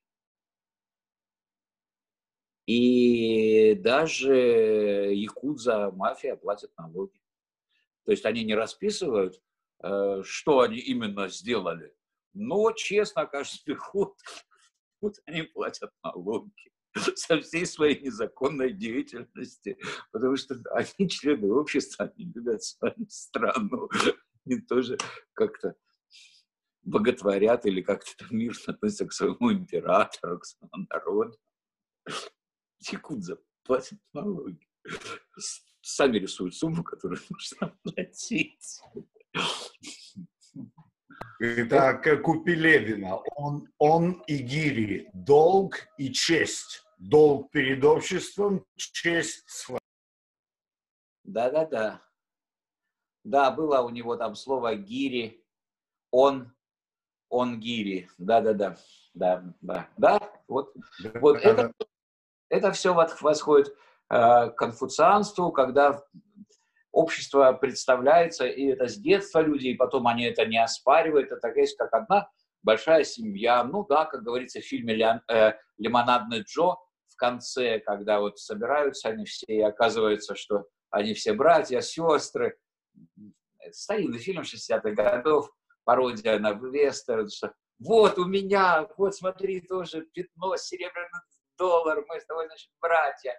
И оказывается, что те герои фильма, которые гонялись, ну, чуть ли там полицейские за гэнгстерами, а они все, значит, вот братья. И этот мудрый говорит, ну, в семье должны быть разные, разные, то есть все равно будем дружить. Вот, и, соответственно, вот такая вот разница между конфуцианцами и даосами, ну и как-то иногда одни более были к центру власти приближены, иногда другие. Вот. А, Ч, а Чань исторически родился позже, на тысячу лет. Но так как он родился мощный, был вот очень умный, он тоже, значит, вот э, вошел вот в эту вот зону, а, а, а, зону интересов элиты, ну, по какой причине? Что как конфуцианцы, так и даосы, они занимались тем, что выдавали более или менее пространные инструкции, как нужно себя вести, что нужно делать, что нужно делать правителю, что нужно делать тому, кто принимает решения. Вот сейчас, и почему такой вот всплеск последние, там, я не знаю, 20, 30, 50 лет к этим темам, количество людей, которые занимаются в обществе принятием решений, от решений в своей жизни до решений в своей профессиональной деятельности – оно в тысячи раз больше, чем это было во времена Древнего Китая. То есть э, э, правящая элита, это была очень тонкая такая прослойка, хотя Китай старался. И у них самая древняя система этого вот э, подтягивания талантливых людей из любого слоя общества, и у них существовала общая государственная система экзаменов, и каждый молодой человек – он мог сдать экзамены, уровни экзамена и постепенно занимать все более высокие должности.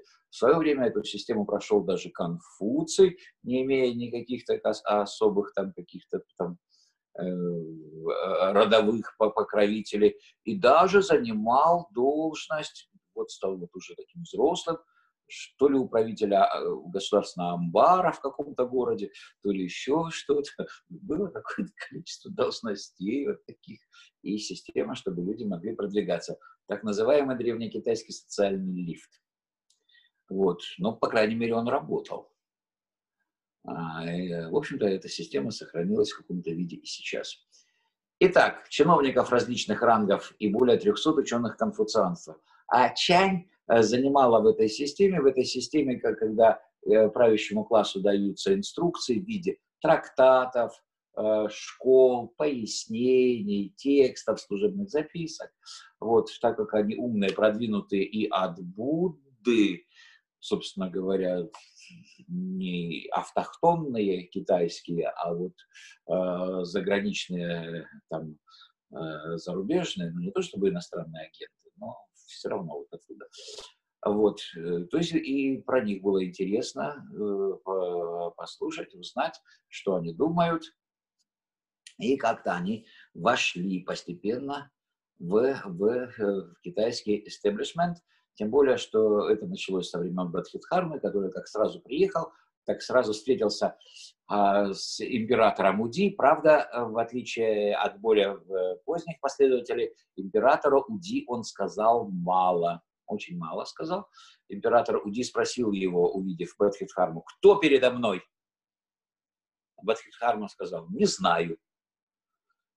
вот, вот, вот, в общем-то, и все, что он сказал. Но это был очень глубокий ответ, ну и с этого там э, пошло уже дальше. А учитывая, что э, император Уди уже знал о Будде и, в общем-то, был э, последователем Будды и буддизма в Китае, а тут пришел Бадхидхарма, живой носитель вот этого всего, то, конечно, это не знаю, это было только начало разговора. Вот. Ну, а дальше разговор шел в том ключе, что Бадхидхарма сказал, вы здесь делаете все неправильно. В общем-то, вот то, что вот Чань потом повторял всем буддистам всего мира, что вы здесь делаете все неправильно, это традиционно началось с Бадхидхармы, который всем китайским буддистам сказал, вы здесь делаете все неправильно, а делать нужно так, так, так и так.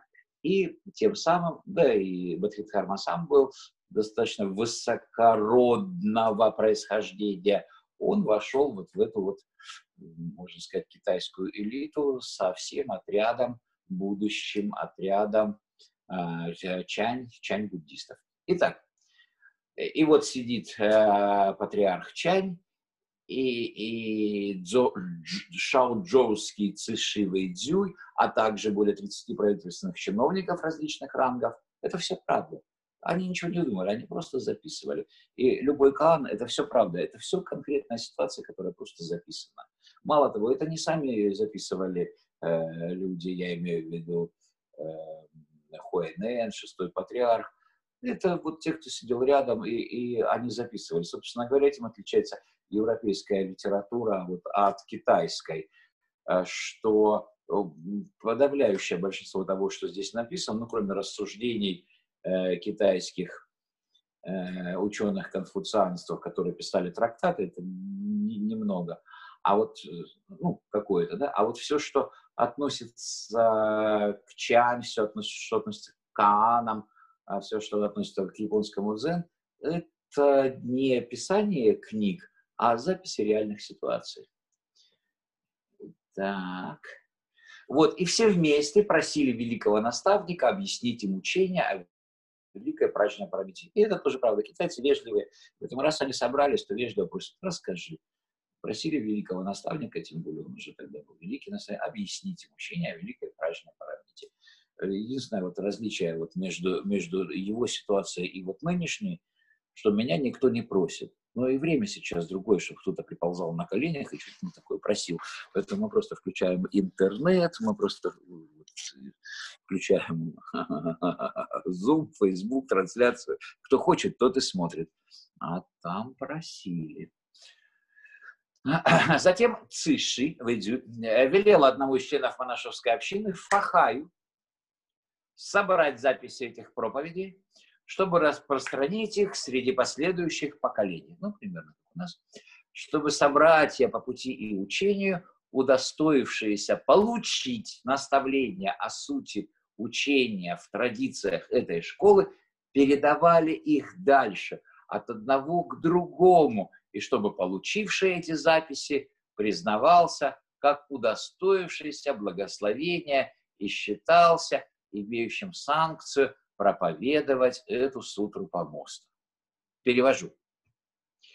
Вот если сейчас у вас открыт Facebook, идет трансляция, вы увидите меня, то вам нужно э, пригласить двух, трех, пять, десять человек Э, вот, чтобы э, от традициях этой школы передавали их дальше от одного к другому.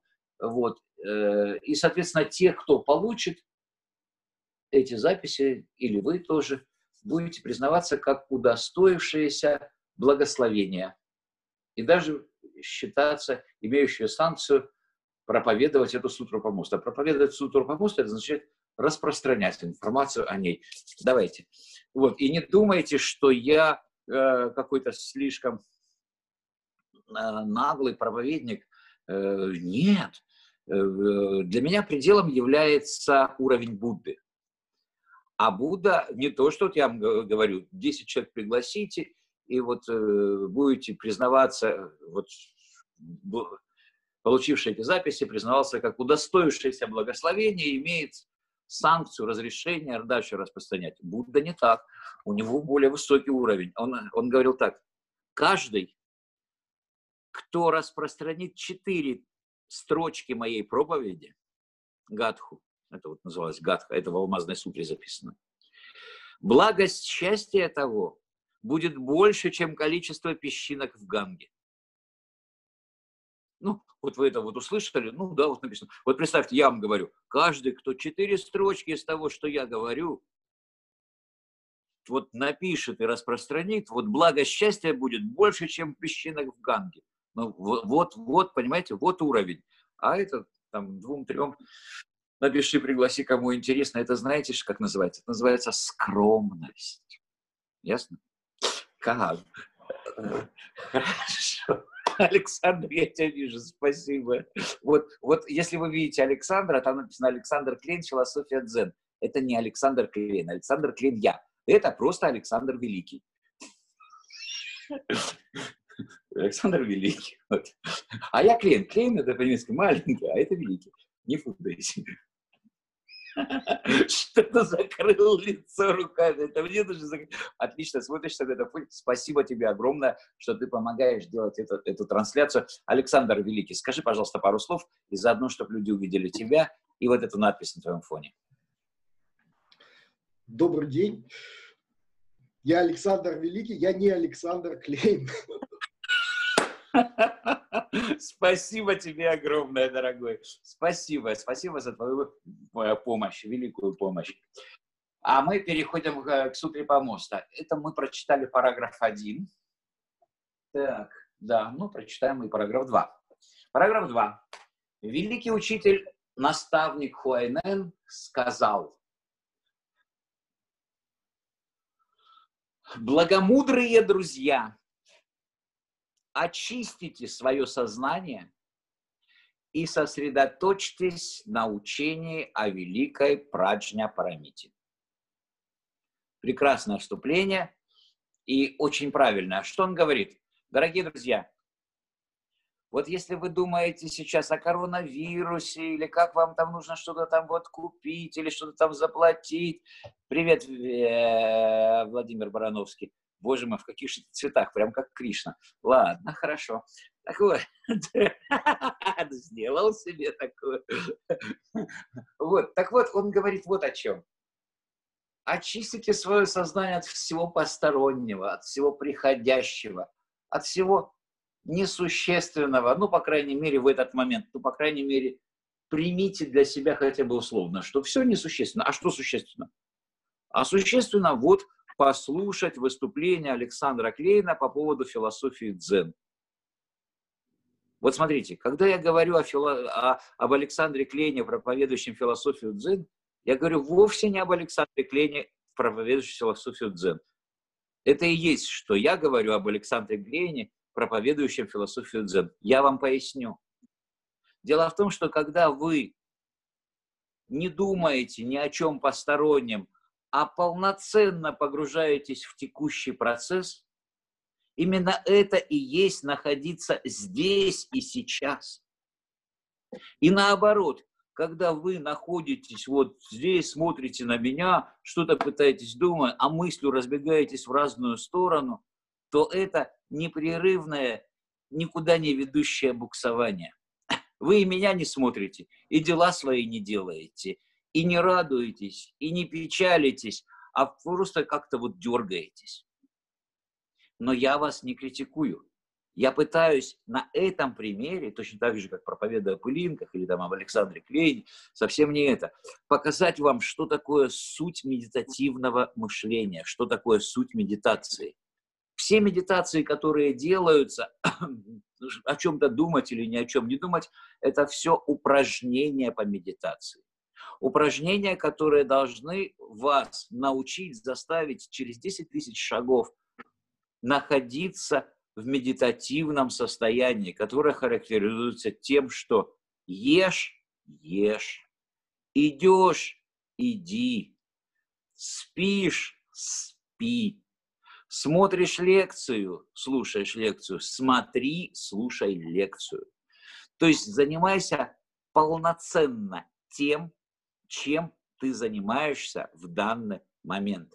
В этом и есть суть медитативного мышления, суть медитации, а повторю, все остальное это лишь упражнения по медитации, которые как черепки должны донести постепенно через 10 тысяч шагов для, до человека эту мысль.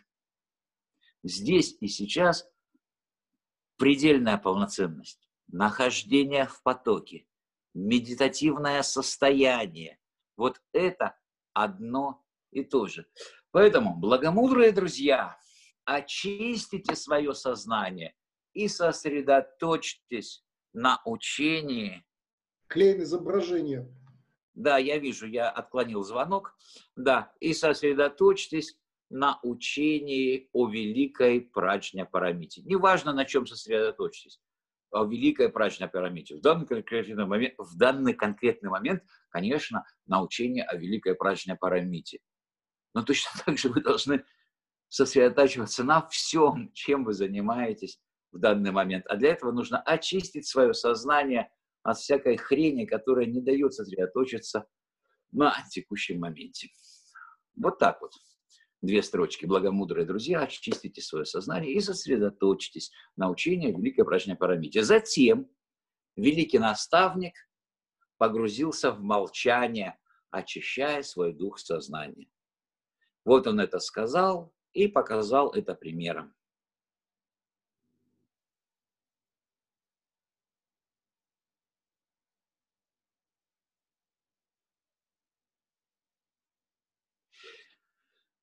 После длительного молчания, так как у нас упражнение, я не длительно молчу. Я уверен, что Хуайнен полчаса молчал, не меньше. После длительного, учитывая, что тут и циши, и конфуцианцы, и 10 тысяч монахов. Ну, у нас не 10 тысяч, поэтому молчать можно меньше. После длительного молчания он сказал, «А, благомудрые друзья, слушайте внимательно. Мой отец сначала был чиновником в Фаньяне, но потом был разжалован и сослан на жительство в качестве простолюдина в Синьчжоу, в Линнане. Когда я был еще малолетним ребенком, мой отец преждевременно скончался, и моя престарелая матушка с единственным сыном-сиротой перебралась в Наньхай. Там мы очень бедствовали, жили в большой нужде, и я был вынужден тяжким трудом зарабатывать на жизнь, продавая на рынке дрова. Как-то раз я случайно встретил одного приезжего, который покупал дрова. Он повел меня за собой к постоялому двору для чиновников. Там он расплатился за дрова и, забрав их, ушел. Получив деньги, я направился к воротам, но внезапно увидел другого приезжего постояльца, который декламировал алмазную сутру.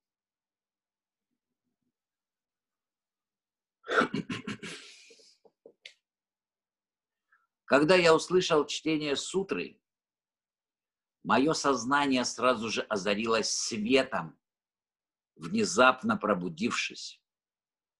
Тогда я спросил гостя, откуда вы прибыли, принеся с собой эту сутру?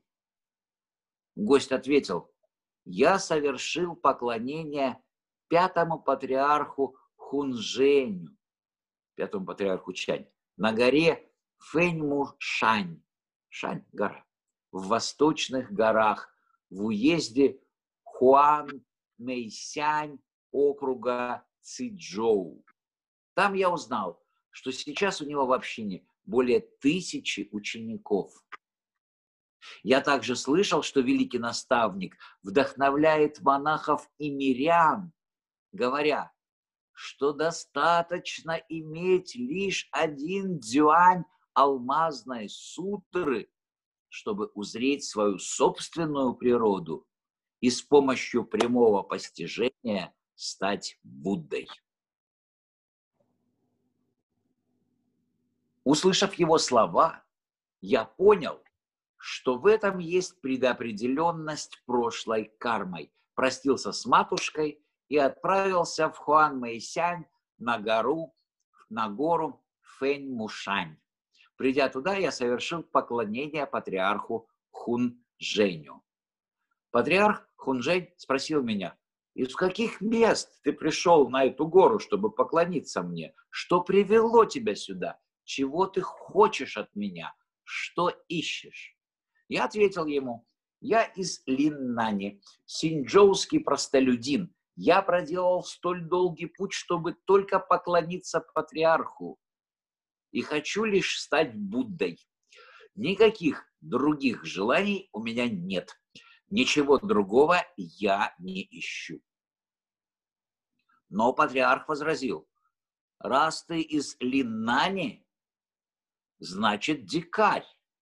Разве ты можешь стать Буддой? Ну вот, видите, сразу начал его дразнить, примерно как я вас дразню. Это тоже одна из традиций чай. Я ответил, Хотя люди разделяются на южных и северных, природа Будды у южан и северян одна и та же. Хотя мое тело дикаря отличается от вашего.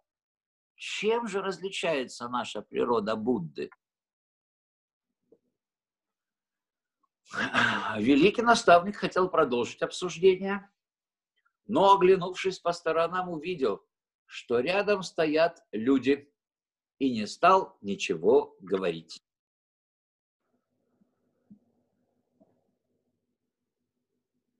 А вот.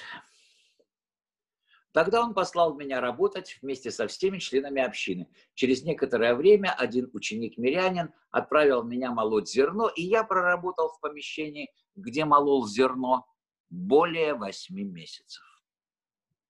Параграф 4. И скоро мы заканчиваем. Однажды пятый патриарх Хуньжэнь неожиданно созвал всех членов общины. Когда ученики собрались, он сказал, «Внимайте мою проповедь». Для, для мирских людей жизнь и смерть – очень важное дело. Вы, последователи моей школы, члены нашей общины, целыми днями совершаете подношения – стремясь лишь к тому, чтобы заслужить хорошее перерождение. Но не стараетесь полностью освободиться от круговорота смертей и рождений и насовсем покинуть море страданий. Однако, если ваша собственная природа пребывает во мраке невежества, разве вы можете обрести спасение во вратах счастья?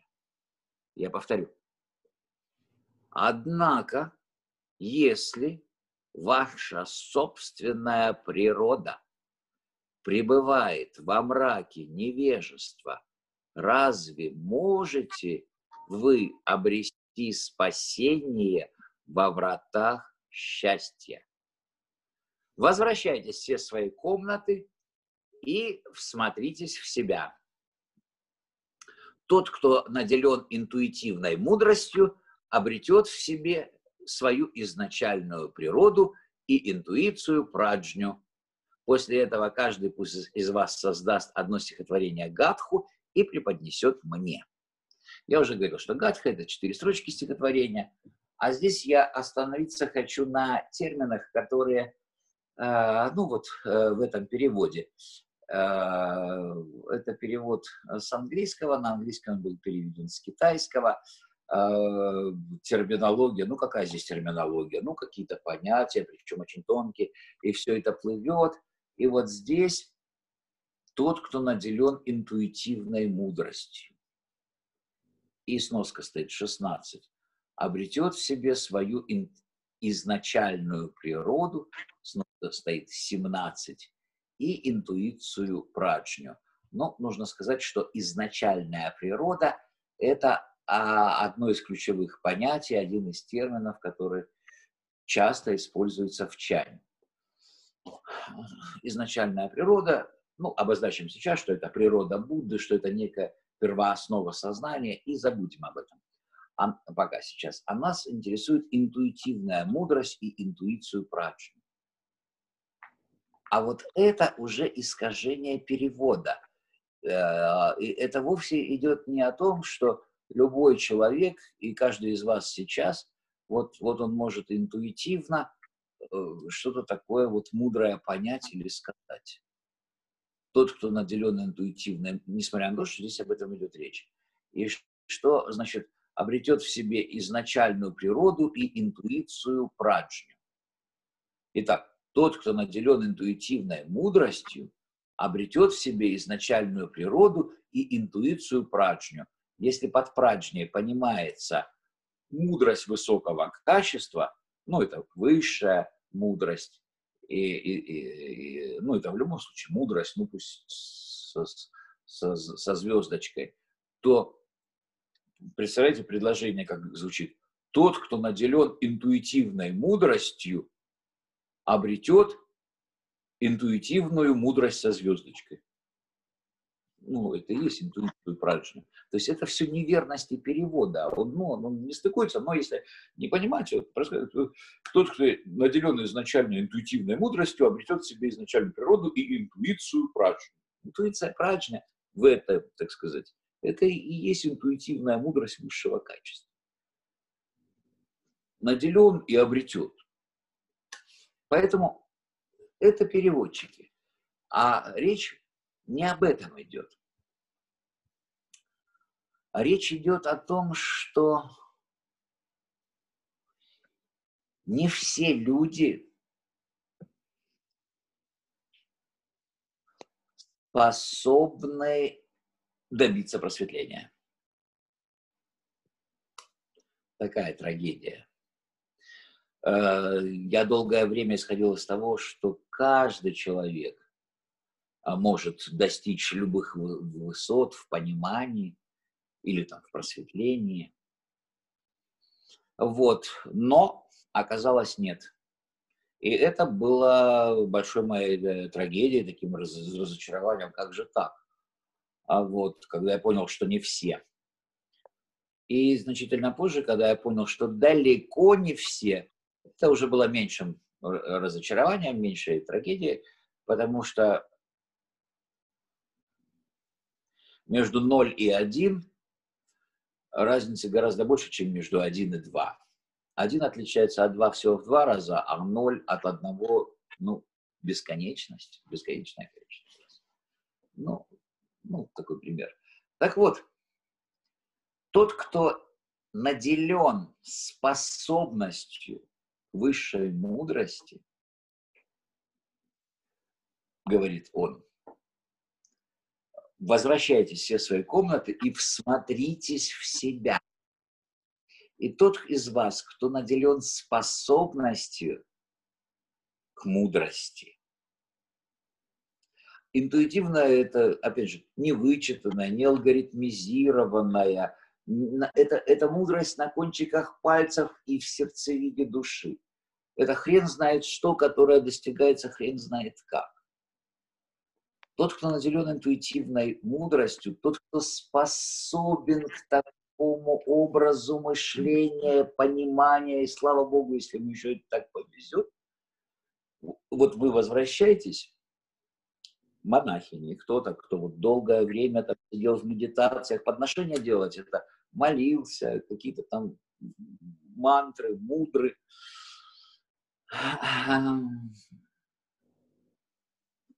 Всмотритесь в себя. Ну, их учили всматриваться медитировать.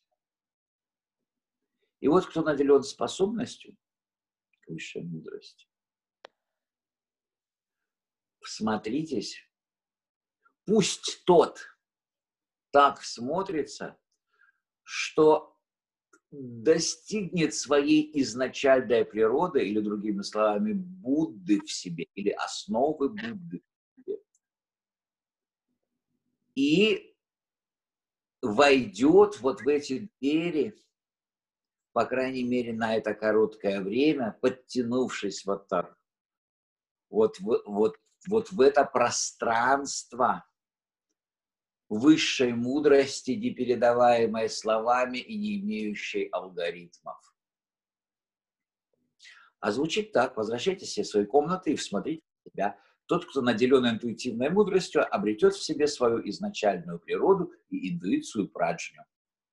И вот войдя вот в это, это даже не состояние, это именно пространство, потому что состояние – это психология. вошел, вышел, э -э -э, накрутил, а это другое.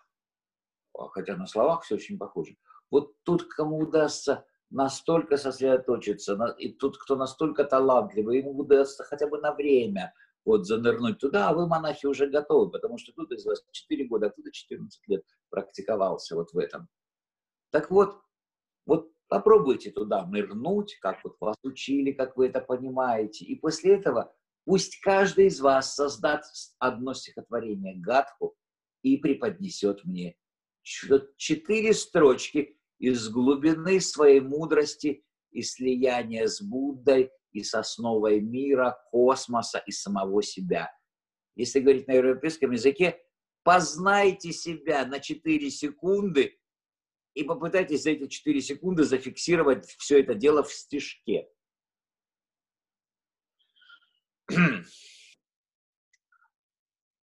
Я посмотрю ваши стихи, и если кто-то из вас прозрел великий смысл учения, ну, а это тест. Я передам ему свою патриаршую рясу и дхарму, которые удостоверят, что он стал шестым патриархом. Спешите. Спешите. То есть это не просто рядовое испытание и уж тем более не рядовое занятие. Пятый патриарх, мудрейший человек, сильнейший человек, мощнейший мыслитель и чувствователь, тончайшая стрелочка и руководитель целого подразделения, которое вот в Китае там как там десятки лет обустраивалось, он видит, что сошлись два потока. Наступает время Че, время собирать камни, время разбрасывать. Что за два потока? Общая подготовка тех, кто шел за ним, монахов, кого он пествовал, тех, кем он духовно руководил, те, кто старались днями и ночами прозреть истину, прозреть самого себя, прозреть Будду, войти в ворота тончайшего и высочайшего понимания, они практически готовы. Им нужно сделать последнее усилие. И они, как ракеты, стартуют в этот космос. Ну хорошо, не они, хотя бы один из них. А вторая линия – это то, что он почувствовал, что надо уходить, прекращать быть пятым патриархом и освободить место для шестого патриарха. Подготовленность достигла нужного уровня, критическая масса, похоже, есть, а потребность и необходимость уйти с этого места, это не только должность, это может быть даже и уход из жизни одновременно для него когда он принимал такое решение. Он же не знает, но чувствует. И вот, вот они сходятся в одну точку. Причем это не просто там расслабленно. Он недаром вам говорит, спешите, спешите. Это, как Ленин говорит, нужно сегодня штурмовать Зимний дворец. Промедление смерти подобное. То есть человек, который как пылинка, и бронекожий, как этот, он очень точно чувствует моменты. Вот здесь Родос, здесь прыгает. Ну, там немножко по-другому, там не, не об этом немножко речь. Но можно и к этому привести, что вот она точка, вот здесь нужно действовать. Поэтому спешите, спешите. Параграф 5. Ну, так интересно, что хочется еще читать. Ну да ладно. Буду как-то останавливаться. А параграф 5. Получив указание, ученики разошлись по своим жилищам, говоря друг другу. Ну, что, что говорили ученики в те времена? Они говорили то же самое, что говорят сейчас ученики. И, и, и все остальные простые люди. Простые люди кто? Правильно, жулики в основном. Ну ладно, ладно, хорошо. К вам это не относится. Вот. Но, но вот, вот их жульническую породу вот нам преподносят следующие строчки из сутры помоста шестого патриарха. Получив указание, ученики разошлись по своим жилищам, говоря друг другу, нам незачем очищать сознание и пытаться сочинить стихотворение, чтобы преподнести его патриарху. Старший монах Шинсю, наш учитель и наставник, после того, как старший монах Шинсю наследует Дхарму, он может стать нашей опорой, поэтому давайте не будем сочинять стихотворение. Ну, ошибся, ну, не совсем жулики, просто лентяи, ну, ничего. Вот.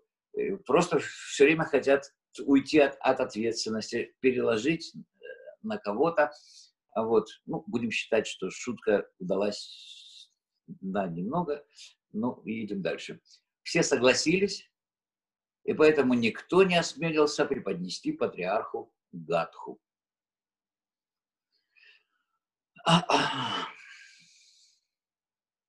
На самом деле, все, что я говорил, подходит к этим ученикам, потому что великий человек, пятый патриарх, говорит, сделайте так. И все это пространство учеников отвечает ему своим поведением, действием. Вот как ты сказал, делать мы не будем. Ты, конечно, умный, но мы умнее. У нас есть свое мнение по этому поводу, и мы сделаем по-другому. Ну, пятый патриарх, я уверен, а, был готов и к такому, и это входило в возможные варианты э, происходящего процесса, который он организовал. Но тем не менее. В то время перед патриаршим залом имелся павильон с тремя отделениями. На стенах того павильона художник Лу Джейн захотел в качестве подношения изобразить картины, посвященные различным эпизодам из Ланкаватара Сутры, а также изобразить передачу пятым патриархам своей рясы и дхармы, чтобы запечатлеть это событие памяти адептов будущих поколений. Видимо, тут запятая должна быть. Художник осмотрел стены и собрался приступить к работе на следующий день. Вот, дальше начинается параграф 6, а здесь я остановлюсь. Как развивались дальше события, вы можете прочитать сами, включая образцы стихотворения, которые были написаны на этих сценах. Ну, либо я вместе с вами это все прочту, когда вот у нас среда, часто мы это делать не будем, если опять-таки вдруг не окажется каких-то э, массовых просьб, что это нужно делать чаще, чем раз в неделю. Поэтому в следующую среду мы продолжим. Будут просьбы делать чаще, рассмотрим. А, я э, исхожу из того, что на этом мы заканчиваем. И я готов, если будут вопросы, в течение 15, 20 или большего количества минут, как пойдет, ответить на эти вопросы. Итак, Сутра помоста шестого патриарха, чтение ее закончено. Мы прочитали э, э, название заглавия и, и, и, и, и, и, и пять параграфов. Э, тут вот я вижу, что это мы примерно, что уже треть, ну или четверть, четверть прошли. Вот, закончили. И теперь вопросы ко мне, если они есть.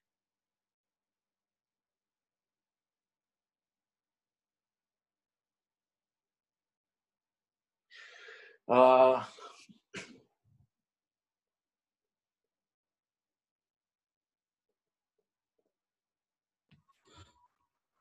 я, ну, я, я почти не вижу. Александр, загляни, пожалуйста. А, нет, Александр не может. Александр не может. Я тогда сам а, посмотрю в комментарии.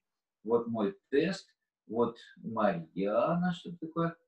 Вот Мак, э, Максим Яценко написал апахахаха. Хорошо. Костя Коваленко про Якудза впечатляет. Максим Яценко, на Ютубе есть списком все лекции? Иногда отвлекаюсь, некоторые моменты из каждой лекции хочется увидеть. Ну, хорошо. И Костя Коваленко написал «Благо счастья за перепост».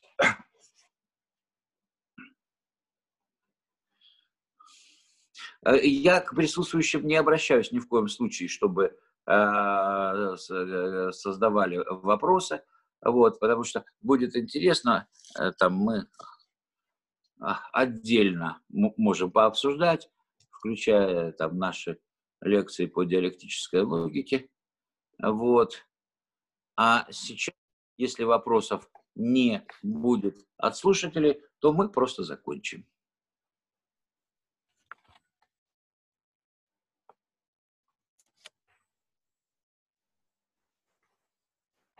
Если, если можно, у меня небольшое уточнение, и как бы было бы очень интересно послушать мнение Александр. Можно?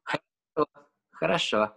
Тем более, вот. что, знаете, вот, извини, перед этим скажу, сидеть вот так вот и ждать вопрос, да еще таким серьезным лицом, ну, потом я, конечно, улыбнулся, это очень в таком чайском духе, в духе этих вот медитаций молчания, нешевеления.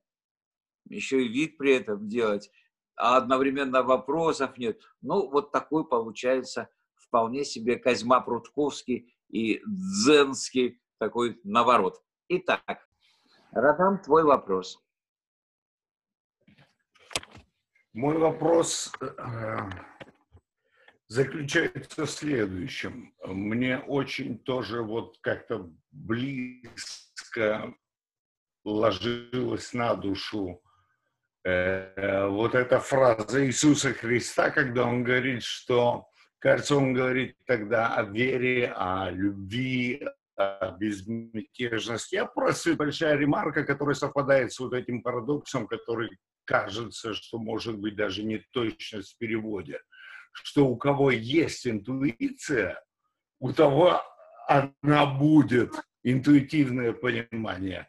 Так вот, э, у Христа есть такая фраза, у кого она есть, у кого ее побольше, у того прибавится.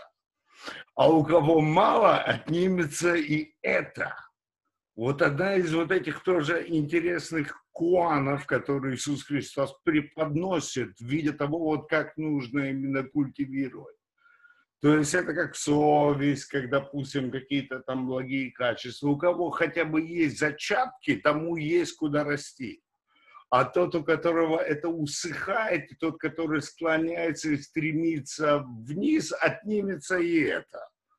То есть вот, может быть, идет как раз речь о о том, что если вот как, эм, допустим, эмпатия та же или э, помнишь, Клейн, ты тоже указывал, и то, что если есть зачатки диалектики в голове у адепта, то только это можно развить, заполучить, поиметь, ухватить да, да, да. не за что.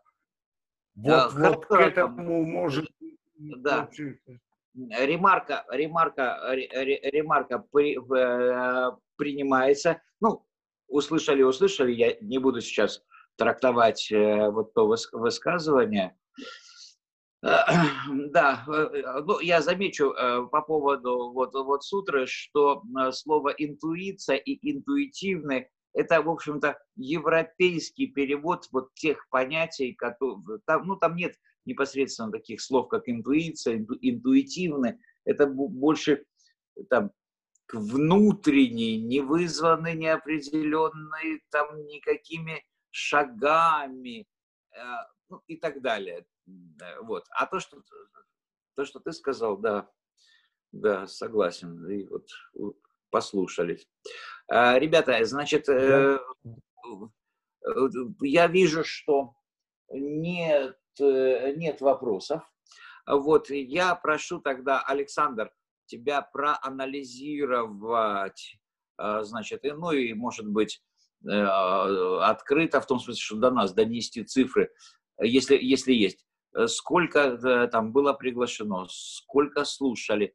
То есть нам нужно понять, та ли это тема, то ли это время, та ли это форма э, и, и так далее, и так далее. Возможно, какая-то обратная связь будет позже, потому что кто-то увидит в записи, но нам э, нужна бы обратная связь от слушателей. Поэтому, если ты что-то там сможешь э, собрать, подготовить, ты, пожалуйста, собери, подготовь и скажи нам.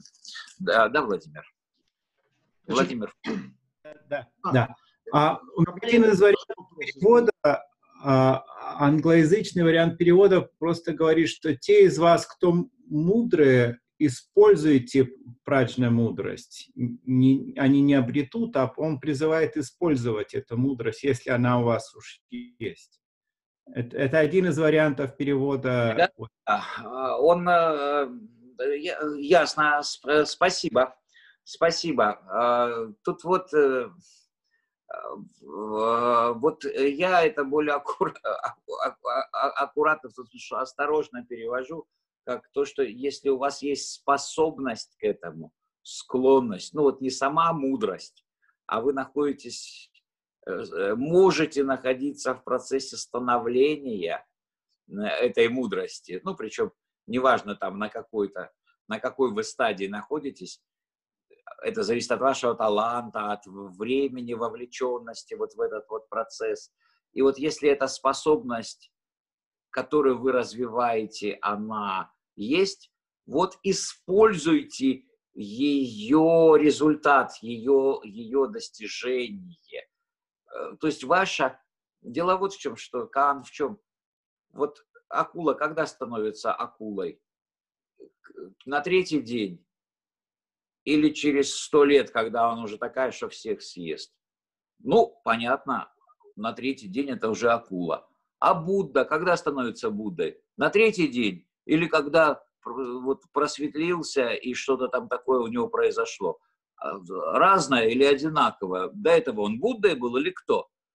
Буддой. Э, вот. Ну, акула, акула, Будда, Будда. А вот тот, кто обладает праджня парамитой, вот когда ему было там 20 лет, и он еще ничего не понимал, он уже был способен, он уже обладал чем-то вот таким, пусть в такой-то форме. Это же было то, что относится к этому и отличало его от всех остальных. Ну, Будда был Будда, да, и праздник парамид. И вот, вот, вот мы находимся вот в этом пространстве, когда то, которое не то. И поэтому даже вот этот вот, вот перевод, что те, как, как ты сейчас перевел, что у, кто, у кого есть эта, э, эта мудрость, используйте ее для того, чтобы кто способен, как я перевожу, кто способен быть на этом пути. Очиститесь, напрягитесь, в том смысле, что расслабьтесь, в том смысле, что глубины – это вершины. И вот как-то вот за 4 секунды осознайте, кто вы такой, познайте самого себя. А чтобы понять, что вы такой, вы должны понять вообще, что такое весь этот мир, а чтобы, ну, вот и выдайте в стихотворной форме свое понимание.